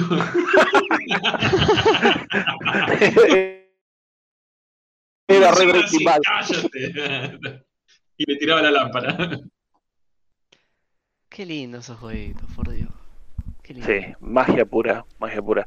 Y después, otro también que me marcó es que algunos juegos ya tenían el concepto de, de distintas hitboxes en, en los enemigos. Como por ejemplo, acá estoy viendo una foto del Spartan X, que ya lo mencionó Mauro, pero el que más me gustaba a mí era que era uno más sencillo todavía, que era el Kung Fu, ¿se acuerdan? El de los, Sí, pantalones- los pantalones rojos, Fu. rosa. Ey, la, la- la precisión, la precisión que tenías que tener para rebotar en la pared y darle una patada en la cabeza al pelado era buenísimo, era buenísimo. El Urban Este, Champion. El Urban Champion. Tengo, tengo otra banda sonora, a ver si, si les hace sonar o no. Es, es un poquito más difícil esta, pero me acordé de uno que me encantaba. Era para param, param, pam, para param, param, pam, para Ah, pam, sí, sí, para sí. Para, para, para, para, para, para, para, para, para, para, para, para, para, para, para, para. No me acuerdo cuál es, pero me acuerdo de la música. Es Te increíble. morí, ¿eh? Sí. Era el Ice Climber. El Ice Climber. Ah, sí. Sí. Turutu, turutu, cuando subía después del mapa, qué bueno. Ese, claro. Era sacarlo más hijo de ese puta de era uno. el primer juego que realmente te mostraba lo que era el hijo de puta que subía rápido y lo hacía morir al otro. El primer juego con PvP. Y era malo para los dos, pero no importaba. Sí, no importaba. Preguntale, preguntale a Mauro cuando jugábamos al Balloon Fight. Uh, el Balloon Uh, Fight, qué el Balloon juegazo. Fight. La cantidad de veces que, que me comió el bagre ese, el pescadote ese. Qué buen juego, boludo. Ese, el Twin Beat, el Twin Beat le damos, pero me acuerdo. El Twin No uff. ¿Cómo más ese juego? Alto juego. el Twin Beat. Sí. Lo Aparte, generalmente en la NES tenías esto de que jugaba Player 1 y después jugaba el Player 2, pero esos juegos que jugaban los dos simultáneos valían oro. El Twin Beat era una gloria. Bueno, después, bueno, los, los juegos más caros ya estaba el, los Tortugas Ninja, eh, eh, Battletoad Doble Dragon, Battletoad solamente, que era uno de los juegos más difíciles que hay en la historia. Eh, El Tortuga Ninja la debe haber desgastado. Sí, el Tortuga Bueno, Ninja. estamos hablando hermoso. también de que estaba, estaba el Mega Man. Uh, Mega Man. Uh, A mí me encantaba el 3 y el 5. Esos dos son los que le gané, me acuerdo. Que tenía un truco en las families chinas que venían acá, y el cartucho la vera chino, para arriba y seleccionaba la energía. Muy bueno. Sí. ¿cómo Pero el Mega Man era- Pero Era tan difícil que, que ni con eso a veces podés. Porque hay Mega- golpes que te matan de un solo golpe, ¿no? no. Los eh, pinchos, por ejemplo. Mega Man. Estamos hablando de, de una consola que uno de sus grandes juegos, o sea, tenía el, el, el Islander. El Islander, el, el Island, el Island 3. me Los dos. El, el Islander 1 y 2. Eh, el 3, me El parece 3 que que usaba los no- bichitos, que, que te subías arriba de los dinosaurios. El de los Ah, bichitos era el ahí. 2. Yo lo tenía. Ah, entonces, bueno, pasa que era tan trucho todo que le ponían cualquier Em, número adelante. Sí, el que, el que vos recordás, el que jugábamos en los arcades, era el Highlander 1. Y que le, también le decían Wonder Boy. Claro, Ah, ese era el quilombo. Wonder Boy. Claro, Y el Highlander Boy. 2 era el de los bichitos, el que tenía el dragón rojo, el dragón azul, un pterodáctilo, una Me tortuga y no me acuerdo qué más. ese me encantaba, le jugué horas y horas, no lo tenía, yo lo tenía un vecino. y- Lo terminé, vos no sabés las horas que le dejé para terminarlo, Era porque hermoso, no tenía para guardar, porque las cosas de estas truchas no podían hacer esas cosas. No, más que no había 6, Eh, por más que hubiera jugado a Nintendo, no, no, existía el 6. Y, y bueno, me acuerdo de sentarme tipo a arrancar 6 de la tarde y terminar a las 3 de la mañana, pero lo terminaba de un tirón. O sea, cosa que hoy no haría. No, no, sí, sí, sí. eh, bueno, el Contra, Las ganas. otro juegazo. Estoy por ahí acordándome Me acuerdo que al primer nivel de al primer nivel de Highlander 2 lo tenía tan tan tan memorizado que lo pasaba con todo perfecto y consiguiendo todas las cosas sin mirar. Sí, O sea, le tenía todo el timing de los saltos que yo sabía que si empezaba corriendo y sostenía correr constantemente, me acordaba el timing de todos los saltos para conseguir todo y terminarlo. sí, además tenía eso que vos tirabas con la chita sobre los Sí. juegos y por ahí estaba escondido algún, eh, algún huevo de pterodáctido o huevo de algún dinosaurio y ahí liberabas Y era buscar, vos te acordás que nos poníamos a buscarlas esas cosas, porque hoy las sabés, hoy están en internet de última, pero en esa época no existía. No, no, además que lo que tenía el, eh, el Island, eh, el que nombrás vos, es que también tenía un poco de rol, si se quiere, porque te dejaba comprar Sí. armas, mejorarlas. eh, Podía hacer un par de detallecitos sí, así muy lindos. Muy, sencillo, pero estaba. Eh, No, bueno, había un, había un juego que yo nunca pude saber qué juego era ese, porque me lo habían prestado, no me acuerdo el nombre, pero para mí era un Castlevania.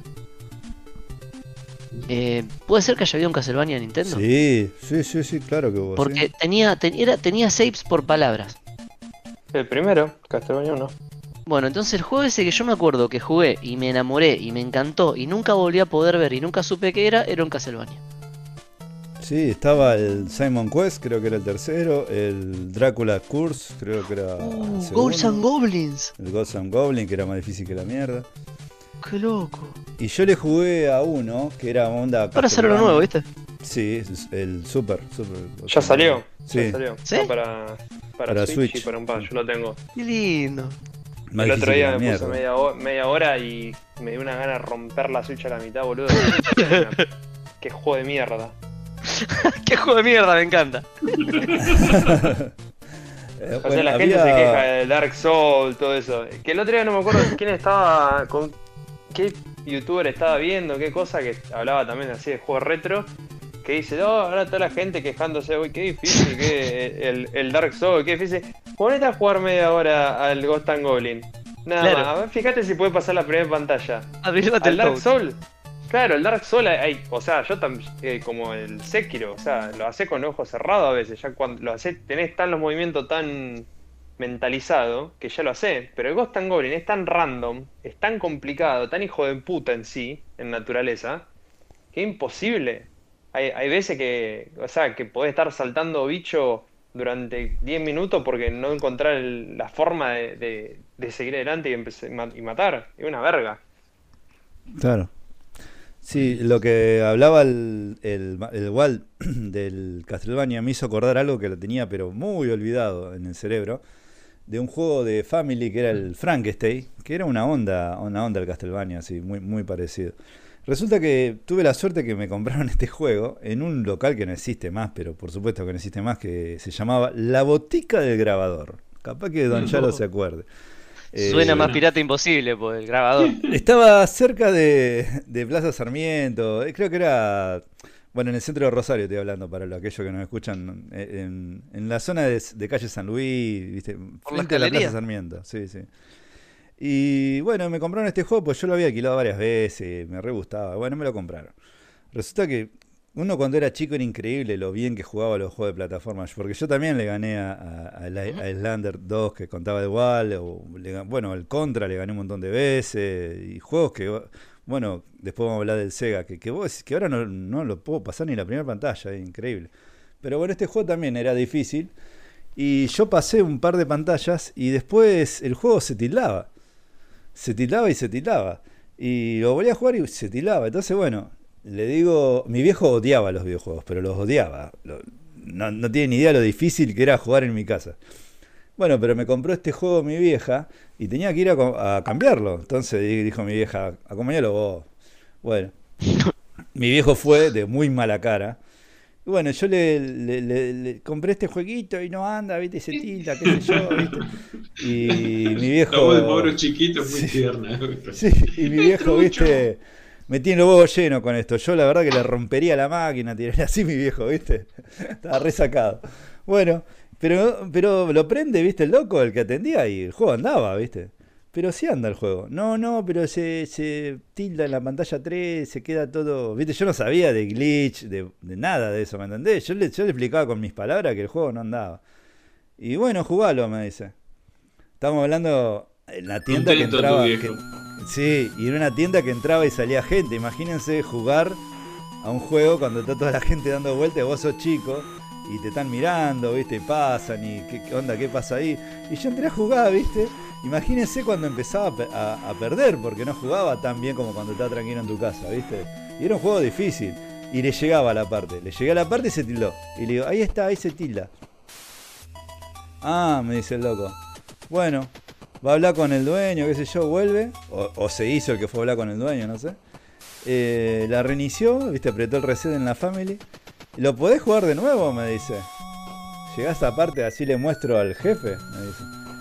Ay, la concha tu madre, viste. Yo- y, y empecé a jugar, pero iba pasando la pantalla, pero llorando. Te juro, lloraba, a moco partido, porque cada vez que no quería que me mataran, no quería, viste. Y encima mi viejo que estaba resacado, mi viejo fumaba.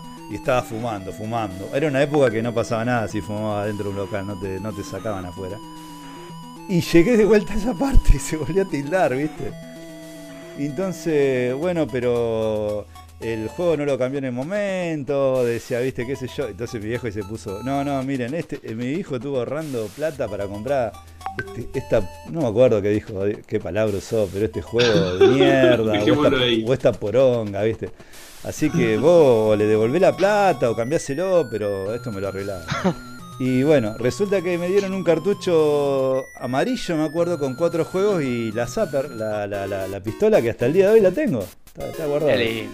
Así que bueno, salió todo bien, pero eh, lo tengo con- en un momento así como medio traumático Che. porque estar jugando ahí mientras lloraba. Un, amigo, el vendedor también. Sí, Sí, sí. ah, la verdad que sí. Volvé a llegar hasta ese lugar, dale. Acá Sí. un, un, un datazo por la cucaracha.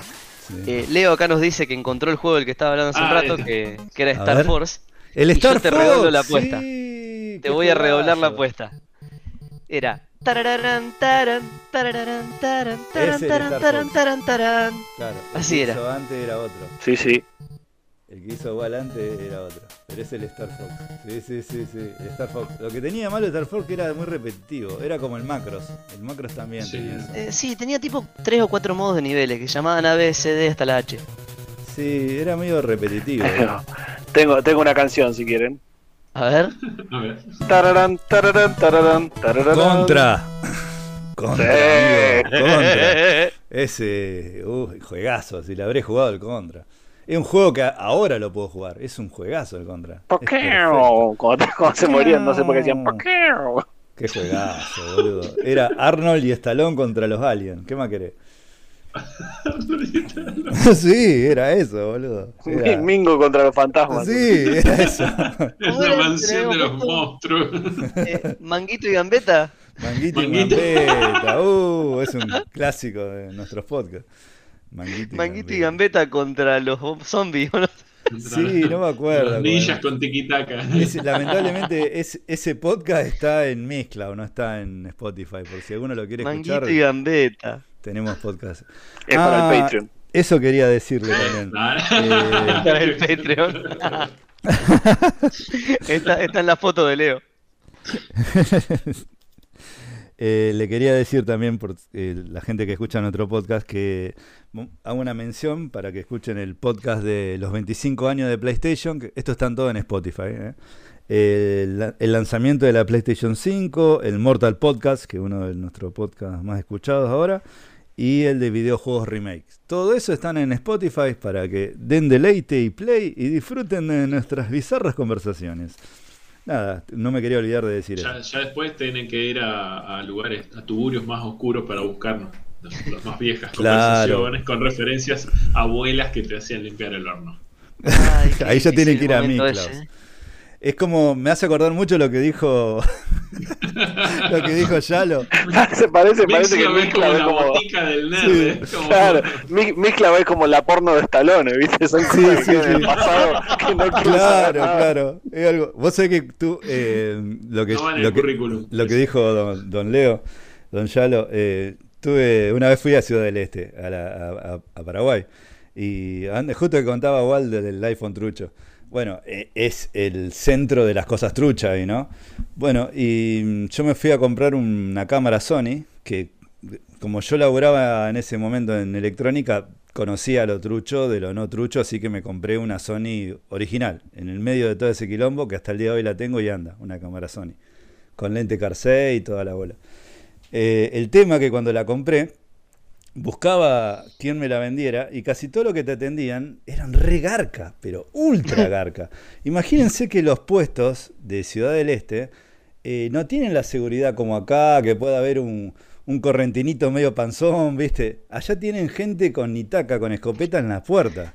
De, ¿Qué de fue esa decir- referencia? es, es re, re picante el tema. Correntinito panzón. Sí, sí, Eso bueno, un, un, un chan- un changuito panzón, lo- lo- me refiero, es otro tipo de seguridad, no sé cómo explicárselo, sin ofender a nadie, lo estoy diciendo. Un jefe Gorgori.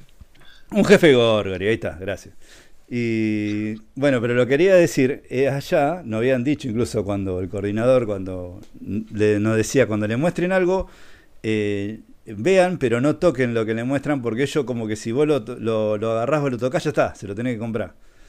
Y entonces, viste, todo mirá de lejos, decir, bueno, ah, sí, qué linda la cámara, qué sé yo. Bueno, y había gente, pibitos, que te agarraban de brazo y decían, vos querés Sony, vení, vení, acompañame, acompañame, viste, vení, acá tengo Sony, viste, onda, te lo tenés que sacar de encima, boludo, porque eh, es bien turbio el todo Ciudad del Este. Y bueno, cuando compré esta cámara, la tenía que retirar y me acuerdo que era un pasillo oscuro, pero tenía que subir una escalera a caracol y le digo a mi hermano, quédate acá. Bueno, entré. Si grito o algo, le digo, pedí la, llamá a la policía, no sé. Bueno, subí la escalera y en esos lugares, onda local, no sé si entro, ¿viste? Fui a buscar la cámara y donde me entregaban la cámara estaba lleno de cajas y boletas en el suelo. Te daban las cámaras sin las cosas, sin lo que compré, sin las cajas, sin la garantía, nada. Y bueno, no, una anécdota que traigo para demostrarle, contarle un poquito lo que es ese lugar. Pero- caja. Los únicos que tenían caja eran los que venían refrigerados. claro, claro. Yo que no compré ninguno de esos. Pero me acuerdo que estaba lleno de gente vendiendo iPhone, eh, cosas de Apple, todas truchas, estaba lleno. Pero un Sorny original, ¿viste? Sorni. Ronnie. Ronnie. Un Ron. bueno. Parnasonic. Y Don Uno de los, de los mejores que, juegos que jugué, a ver si al- alguno, la verdad no, no, no sé cómo se llamaba. El que yo quería comprar era el, el Super Mario 3. Ese, uh, el Super Mario. World, el Super Mario 3, sí. sí Super Mario El, Sí, que- Juegazo. ¿Cuál era el que tenía el, el gor- el gorrito con la colita de como de Sí, cazador que sí, el volaba? que. De zorro, sí, El, el- el. Ese. Sí, Bueno, el yo Mario qui- 3. queriendo comprar ese, compramos otro. Porque venía medio confuso la, la tapa. Pero era uno que vos podías jugar, aparte de Mario y Luigi, con la princesa y con el honguito. Que Es vos el le- 2, porque ese es el 2. En realidad es el 2 japonés, salió en, en Japón, es el Super Mario 2. Pero Era es legal, buenísimo. ¿eh? Es decir, no es un Sí, sí, sí, era, pero era, bu- era buenísimo. Sí, está muy bueno. Ese era el que borra, lo agarrabas a los a los enemigos y los tirabas. no Claro, te paraba arriba, los, los- los tiraba y también había muchos que tenías que excavar en la arena con el mismo. Sí, pero ese, o sea, no es el 2, es el con- todo contrario. El 2 es el Secret Levels del 1 en, en Japón. Ese sería el Super Mario. El Super Mario Bros. 3, pero Super Mario Bros. 3 fue el después el que salió, el que dice que tenía la cola de mapache. Tanuki. Sí. Pero Ese- ese que nosotros le decimos bueno. 2 no es 2. Ese. El 3, el que era el que podías ir por todo el mundo eligiendo las partes por donde pasabas, Sí, el que que tenía el mapita. Claro. Eh, el que yo jugué también, o sea, nunca supe que era trucho y tenía una opción que solo se la daba al, al Player 1, no al 2. Que yo siempre creí que era parte del juego y resulta después que como el Mega Man de, de Mauro estaba chiteado. O sea, vos en el, en el mapa tocabas Select y se daba vuelta la barrita de abajo. Y después tocabas B, B, B y te iba pasando por todos los ítems y vos podías elegir el ítem que quisieras. Entonces, por ejemplo, podías tener para volar eterno. Qué y, bueno. y yo lo jugaba Bueno, sin eso porque se me hacía muy fácil, ¿viste? Bueno, Y, y yo no sabía que era un cheat, yo pensaba que era el juego así. ¿Saben por qué era eso? ¿Saben por qué era eso? Un developer Eh, mode. como- Eh, no, eh, lo- en realidad, como Un la misma historia de lo que. claro, como la misma historia de que el Super Mario 2 para el resto del mundo fue el que decía Yalo y no el, el que realmente fue para, para Japón. Todos los juegos, o la gran mayoría de los juegos que salían afuera de Japón y eran muy difíciles, Mega Man, Mario, etcétera, venían con la ROM modificada con Easy Mode o Ah, con el truco activado para que la gente no se trabara en los niveles. O sea, si vos se trabas en un nivel, vos podías hacer eso y seguir el juego tranquilamente. O sea que ya- los japoneses ya sabíamos, ya sabían que éramos medio Malo. Claro. medio lerdo de, de hace ya un montón de años. Uh, raza inferior. Este, yo, yo lo usaba al principio cuando había visto que lo hacía, pero después digo, pero es muy fácil así. Entonces después probaba y jugaba con ítem distinto, probaba todos los ítems, después lo jugaba así nomás. bueno, La venían. flotita era para que para ir volando a, a- para pasar de niveles volando. ¿Eh? Que venía como un tornado y te, te, te- te- te llevaba y te tiraba, te adelantaba de nivel. Ah, ese también había, sí. Pero Yo el ítem era la colita para volar eterno. Yo Super Mario 3 no, no le jugué nada, le jugué al 1 un montón y el 2, eh, va, el mal llamado 2, como dijo Ishida recién, pero el 3 Eh. lo jugó mucho el Dami, me acuerdo, Marsupial. lo- El lo Super tenía Mario mucho. 3 es el de la película esa, el que el reveal lo hicieron. Ah, claro, el del Power Glove. Sí, el de Power Glove. Claro, que jugaban el torneo por todo Estados Unidos, que estaba el, Sí. el pibito que hacía de Kevin creciendo con amor, sí, sí. Ay, no The sé el nombre de la peli. The Wizard, ahí The está. Wizard. The Wizard. The Wizard. Qué Sí, buena onda el. Power Glove. Qué cosa que inservible que era el Power Glove. Vi, vi uno en la vida real. Sí, sí, lo tenía un amigo de ustedes, Lisandro. se lo compró, Sí. Lisandro, sí, me Lisandro acuerdo, yo tenía también lo uno. vi, sí, yo también lo vi, sí, sí. Era inusable, no sería para nada. No, no, totalmente cosa al pedo que el Power Glove, pero bueno. Era eh, para echar facha, boludo. Sí, Era- era como cuántas cosas truchas hizo Nintendo, así que no servían para nada. Ese joystick gigante que te paraba arriba, el Virtual Boy, cuántas por- periféricos malos que hizo Nintendo. Pero tiene, pero Por eso es tirar. que decía yo que nunca dejaron de ser juguete. Claro, sí, sí, tenían ese robot también que te ayudaba, que lo mostró el Angry Video Game Nerd, que, tardaba dos horas. en que hicieron para la Wii. Sí, sí, sí, la verdad. Pero no, lo que quería decir de justamente de que estabas hablando de los cheats, que también había cartuchos que traía, qué sé yo, 500 en uno. Te traía 230 contras, que, que eran todos iguales, que era simplemente para elegir un nivel distinto del contra o arrancar de entrada con la shotgun, ponerle que era la mejor arma, ¿no? La, la arma de tiro triple que, que se esparcía. Eh, Bueno, con el Bomberman también bueno, había algunos que arrancabas con, La con el sí. explosivo más grande Sí. o invulnerable o con control de la bomba. sí. Bueno, hacía eso de empezar a poner las bombas y autodetonarla con la que Sí, ibas poniendo. hasta que te mierda solo. todo. Sí. Era buenísimo. El Bomberman, qué bueno que estaba el Bomberman tirar así. Pa, pa, pa, Soy el ángel exterminador. Sí, llegó el ángel de la purificación, sí, sí. ¿Qué le, qué le iba a decir? A mí me pasó una vez con un juego, con un juegazo eh, de Family, que uno de los mejores juegos que jugué, el Batman Returns de Family, eh, que me encantaba. Me acuerdo, amaba ese juego. Y había una pantalla que no la podía pasar, no la podía pasar, pero a tal punto de, frustrarme, de estar, pero mal, mal, onda, me cagó la vida esto, ¿me entendés? Así y agarrar el joystick así, mirando de bronca para abajo y apretar todos los botones y sin querer invocar un password a la semifinal. Me pasó, y encima el password era en japonés. Tuve un orto, pero no, no, no, no, no lo pude creer. Usted no sabe lo que fue estar en la pantalla de password, mandar cualquier cosa así enojado, mandarle estar y que el password funque. Hizo. Y encima no acordate cuál era, porque ya no, está. no, lo- lógico, pero aproveché y le gané, ¿viste? Ahí le gané. Pero dije. Así que tuve no. que aprender. Bueno, a mí, por ejemplo, y a mí me pasaba, justamente en este que descubro ahora que era el Castlevania, igual no me gustaba usar los passwords, porque si vos jugabas todo de corrido, llegabas mucho mejor armado que si ponía el Ah, password. Mucho más nivelado, sí, sí. Sí, tal cual.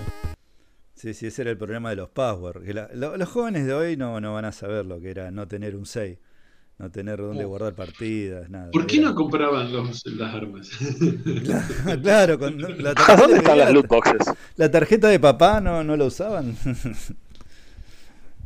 Niñato tonto. Hay, hay, eh, esto, esta consola la verdad que tenía juegos que podemos hablar toda la noche, pero Sí, hay Tiny un par de, de juegos que son obras maestras. Sí. Porque en par- por parte se siente como dos consolas en uno, ¿no? Porque evolucionó tanto que arrancaste con los Donkey Kong, con el Mario Bros 1, que lo jugamos años. Uy, me pero eran súper básicos. Sí, sí, sí, El- sí. Eran el esos juegos circo, que- el El, Circus Charlie, el Circus Charlie.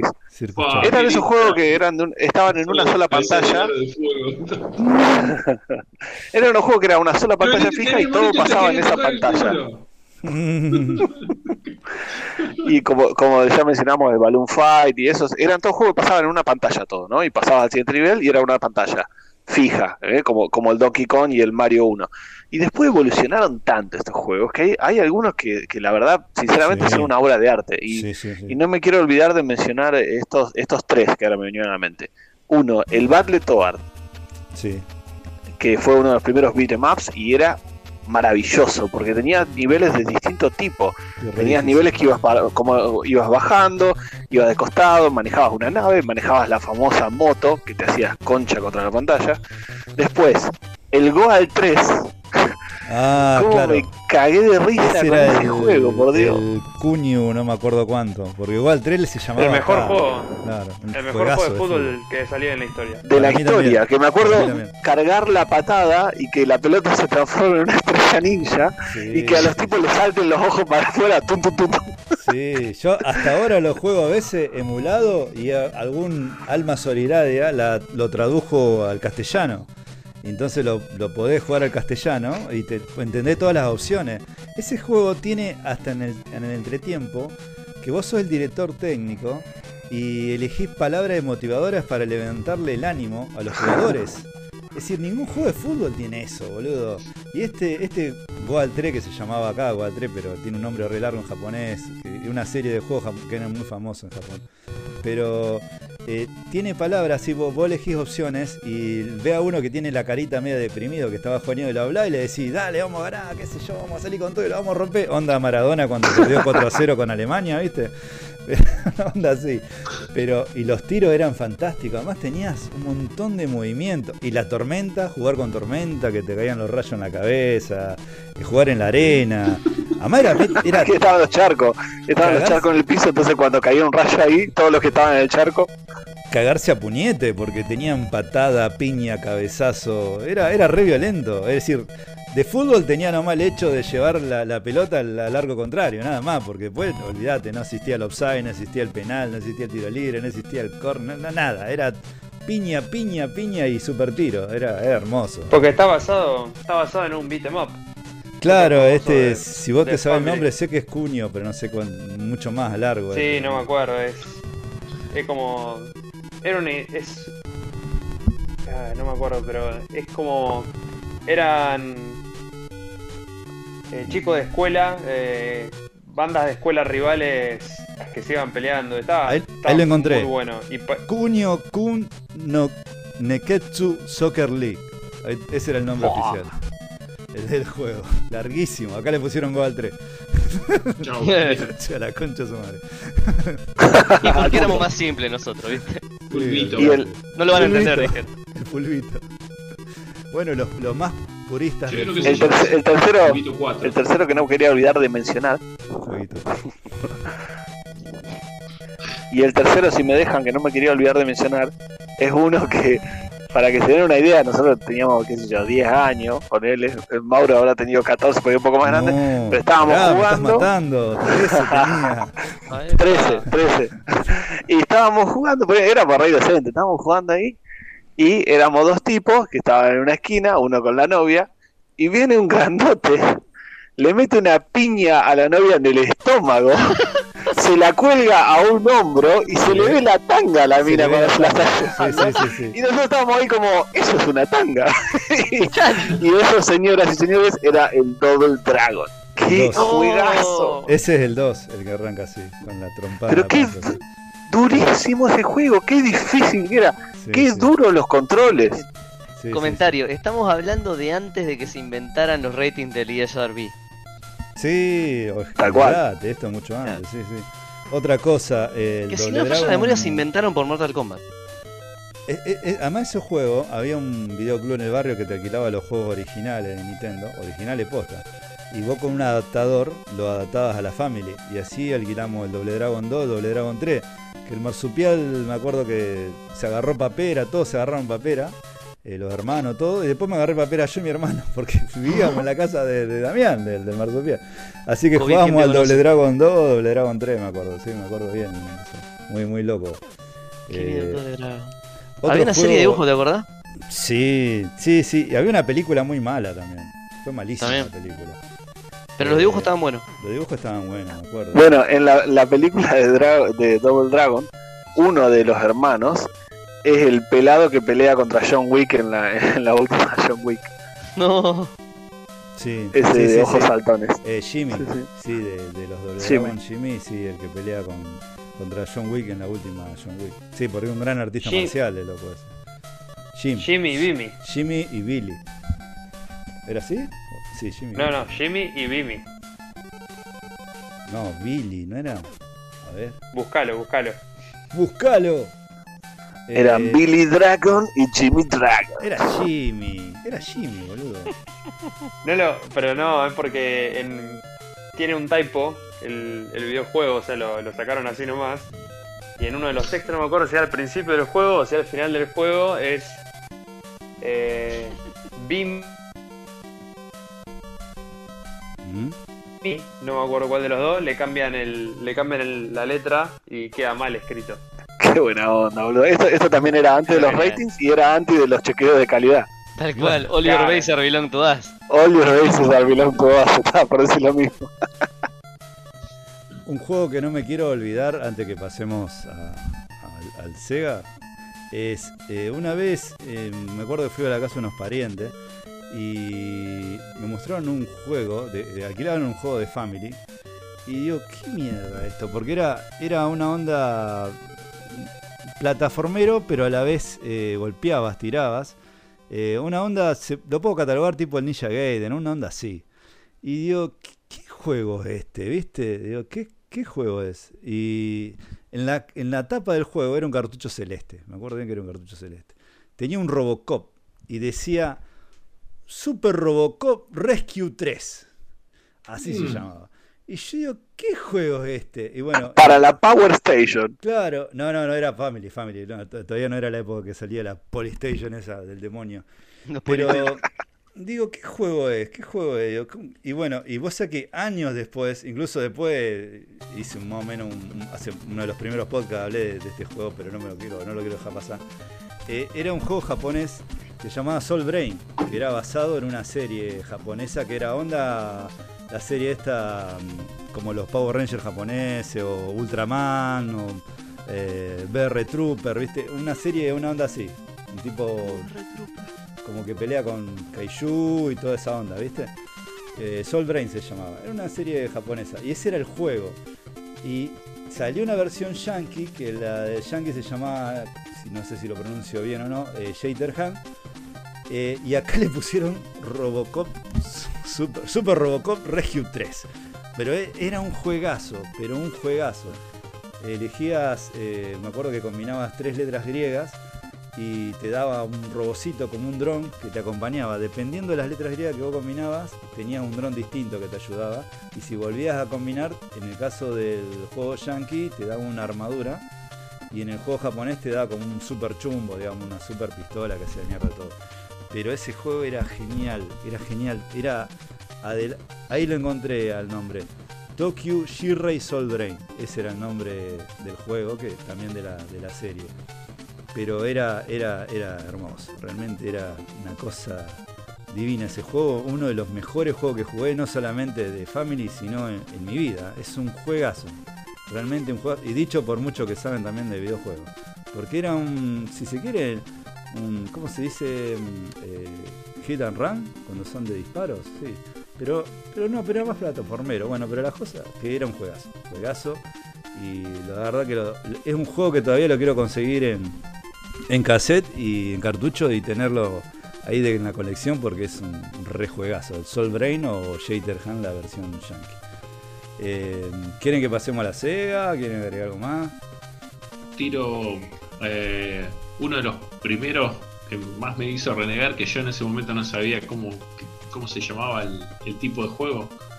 Eh, el de los locos Adams. No sé si alguna vez lo jugaron. Sí, lo jugué. Sí, buenísimo. Que no entendía, claro, al pri- al principio lo odiaba porque no entendía qué carajo pasaba, no había forma de matar a los otros. Y después te dabas cuenta que no, que, que había un, el lugar donde te tirabas y te ahogabas.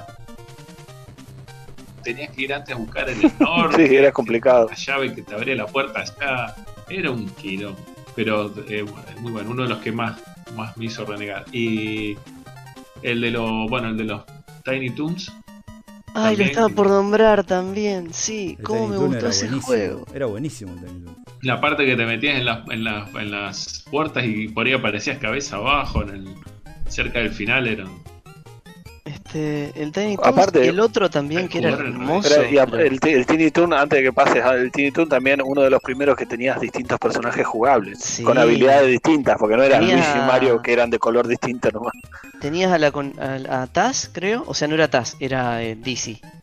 Dice. Tenías a Dizzy y a Plucky era. Eh, Sí, que Plucky planeaba alto, Y, a- y el- al conejo, Y el conejo, que era Buster. Que el conejo podía rebotar contra las paredes.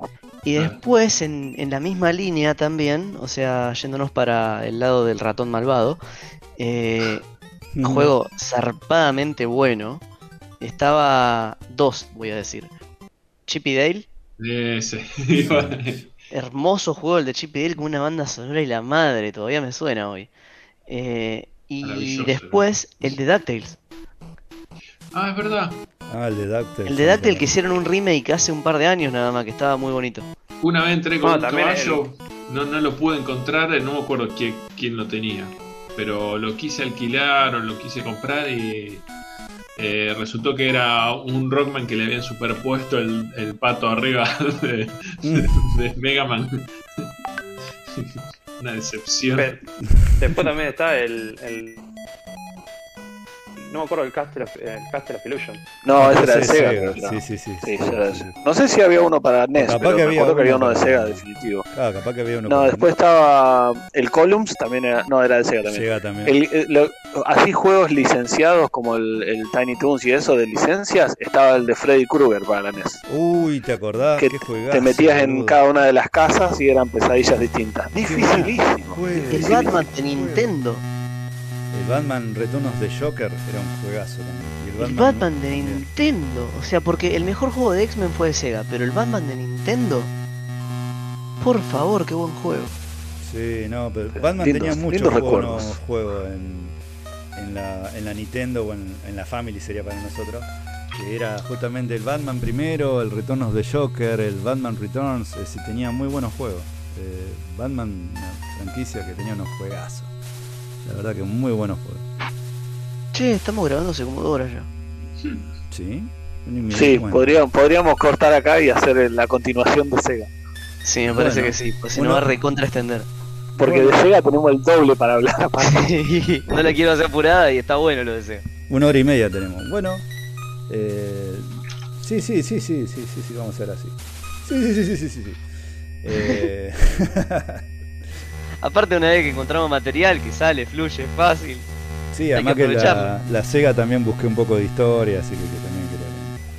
Eh, nada más podemos enganchar Sega a PlayStation y, De una. y ahí, y ahí lo cerramos. Bueno, ¿quieren agregar algo más antes de, de, de algún juego, anécdota o algo que se acuerde? Ah, no, vi- estaba viendo el DuckTales, es que el que juega con el, con el tío rico, ¿no? Sí. El DuckTales, Ah. sí. DuckTales. No sé si uno que era el, el personaje ese que era Duckman, que era como un pato con. Eh, Vos Dark decís, Hombre. vos decís no, pato, vos estás pensando en otro. pato aparato. recuerdo el nombre. Pato Ahí lo aparato. dijo Ishida. ¿Cómo? Pato Aparato Darwin. era el que. el Darwin, ayudaba- ese. Darwin. No, ese, ese, no, ese era el robot, Mauro. Ya, ya lo dije ya como tres veces, déjenlo decirlo por favor. Decí, Gida. Darkwing. Pero era otro personaje. No me acuerdo. Eh, en, el, en el Dáctil jugabas con Scrooge. No, pero Darkwing Duck era un, un Claro. pato que Era tenía un sombrero grande. Se parecía al personaje de cómics de The Shadow. Tenía un sombrero grande, una capa y un antifaz. Eh, Ahora les mando la foto, pero sí, el Ah, juego ese está, estaba sí, buenísimo. Sí, sí, está re muy bueno. Eh, pero el tema es que acá no se emitió tanto Darwin Duck, entonces la mayoría de la gente ni se acuerda del personaje. Eh, Porque acá te da, acá da mucho DuckTales y bueno, o sea, bueno, por ahí nos quedó también más el juego porque justamente uno lo usaba por eso. Me puse Duckman y me, me tiró el, el, el, el coso, La de Marvel. eh, la serie de, de Locomotion. Che, Ah, a todo esto, Darkman. si quieren una trivia Qué lateral, eh, tonta pero graciosa, la, el- la banda sonora, la conocida esta, la de DuckTales, uh, el tipo la escribió en una hora y pico. O sea, la escribió apurado, tipo, ah, acá está, hago esto, y pegó eso. Y a la mierda. Con letra y todo. Y sí, tampoco, bueno, es pegadizo, pero tampoco digamos que. Te calmás. Pasa que yo ya lo conté a esto, pero a esa misma hora daban Árvegas, el rayo custodio, que era el robot japonés violento. Y yo miraba el robot japonés violento. No miraba. Miraba a veces, a veces sí, pero era, era o el tele en blanco y negro o el tele a color. Bueno, yo miraba a Árvegas en tele en blanco y negro y mi, y mi hermanito, como era más chico, decían, déjale el tele a color. Y bueno, y él miraba a DuckTales. Pero bueno. Ah, ahí está, ese era Darwin, sí, ahí, la- ahí vi la imagen que mandaron. Sí, sí, sí. Life is like a hurricane. Tan, tan, tan, tan. Bueno, y después creo que Leo ya lo mencionó, pero el de Chip y Dale, que agarraba las cajas y las revoleabas, ese estaba buenísimo. Ese era MacGyver. No, eran muy parecidas. Chips Days. Con razón la escribió en una y media, entonces la Era. estaba viendo un capítulo de MacGyver y dijo, mmm, inspiración. Era re parecida, sí, la, la banda sonora era muy similar. Bueno, a vos te gustaba mucho.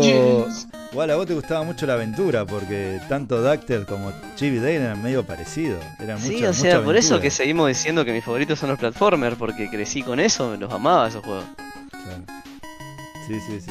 Eran bien, bien Todo- de aventura. todo era cierra. como muy, muy Indiana Jones, era El, DuckTales. el Chip and Dale, me acuerdo haberlo lo, lo di vuelta como 25 veces. El de los Goonies. Y también tenía los niveles con letras y el último nivel era la H y tenía una banda sonora que era tan tan pulenta que encima me ponía más nervioso de pura emoción. Sí, a mí otro juego que me gustaba mucho también, eh, que no, no lo nombré y ahora me acordé, era el Pocket Monster. Era muy bueno. Era de unos bichitos, eh, era Drácula y Frankenstein, pero como si eran muñequitos en un mundo, digamos, normal, caminando así, eh, con vasos gigantes, tele gigante, digamos, porque ellos eran chiquititos. Pocket Monster. Muy bueno estaba, pero muy bueno. Me encanta. Además se podía jugar de a dos, entonces estaba, estaba bueno. Eso es lo que tenía también en esa época, ¿no? Que vos jugabas dos player eh, con tu amigo ahí, no ahora todo, todo es online ahora, ¿no? Pero antes era, eso estaba buenísimo, eso de, de jugar en equipo era muy bueno, muy bueno. Y sobre todo lo- los que tuvimos hermanos, eh, que los, los juegos con un solo jugador eran un conflicto. Sí, eran para pelea, sí, sí, sí.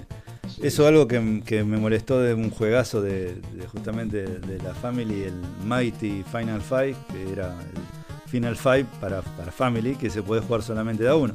Lo mismo pasó con la versión Claro. de Super Nintendo, no, no tenía para dos playas. Y era un garrón eso, porque Eh. jugar un juego de pelea de a uno, medio- No, o después estaban los locos, esos que eran como el Mortal Kombat de Family, que tiraban todo el Uf. mismo poder y hacían todas las mismas cosas. y el eran todos. Damián tenía uno y estaba Dios buenísimo. A mí me encantaba el Street Fighter ese que tenía. el- Este, Eso que el, el personaje parpadeaba en la pantalla. ¿Sabes qué me quedó para mencionar? Sí. Mario Fighter estaban también. estaba a la izquierda, desaparecía, aparecía en la mitad, desaparecía y estaba volando en el aire de la piña que te había metido blanca. Era una cosa. Eh, Era, puta escuchá, ya lo, era Blanca peleando contra Mario y atrás estaba la Torre Eiffel. Está bien, Hermoso. ya fue. ya fue, claro. O sea, si lo vamos a hacer mal, hagámoslo mal en serio. Se fumaron un caño los chinos cuando lo estaban Mira, haciendo. Brasil, Italia la- y, y- y Francia. Suena como la final de un mundial. Algo Voy a tirar ahí. dos cosas más. Este, es decir, dos cosas más que no puedo creer que no se nos ocurrieron todavía.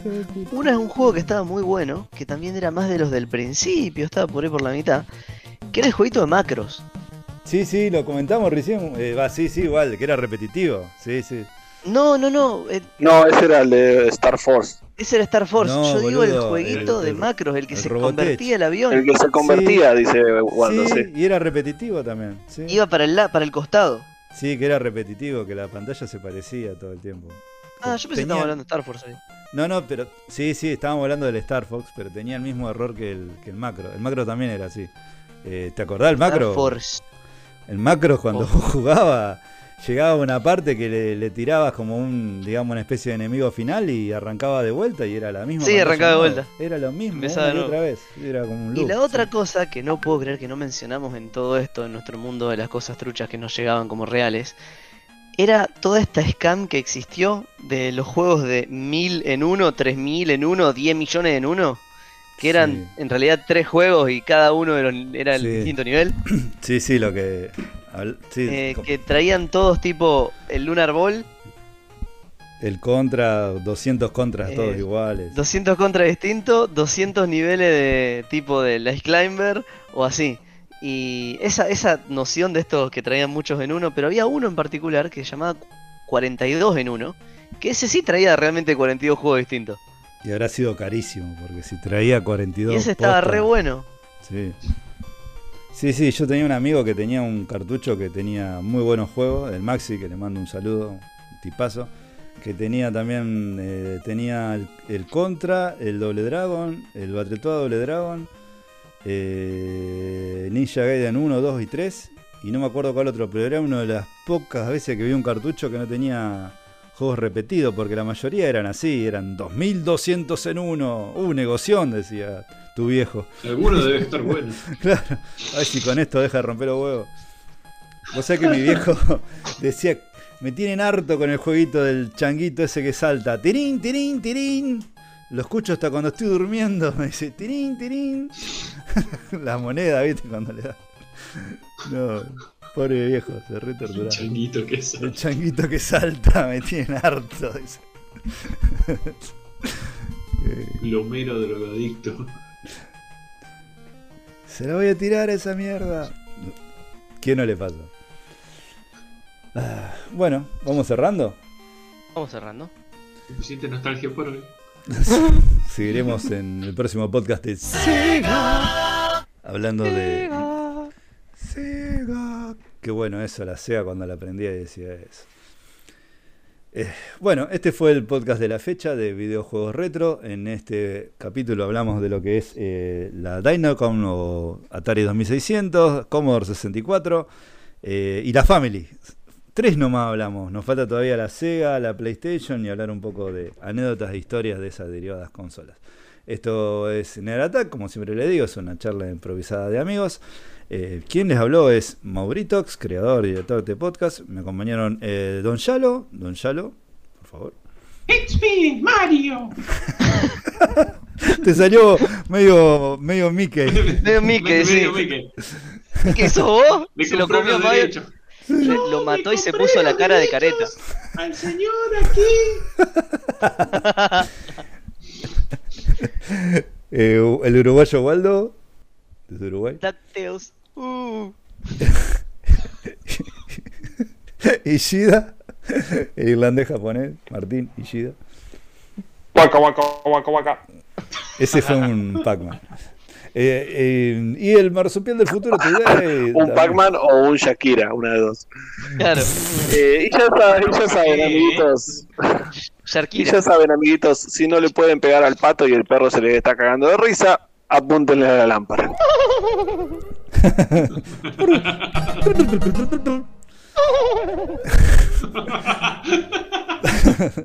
bueno, así que bueno, eh, síganos a través de Spotify. Estamos en Spotify, estamos en redes sociales de Instagram, Facebook.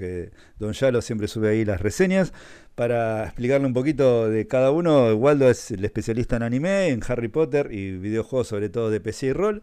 Eh, don Martín Ishida es especialista en PlayStation. Eh, bueno, Don Yaro ya dije, el que escribe las reseñas. En Marsupial del Futuro también sabe muchísimo de videojuegos de distinta índole. Así que si le gustó el podcast, por favor comenten, denle me gusta. Eh, bueno, compártanlo, por supuesto. Como le dije antes, estamos en Facebook e Instagram. Y bueno, gente, nos vamos despidiendo. Abrazo, gente. Chao.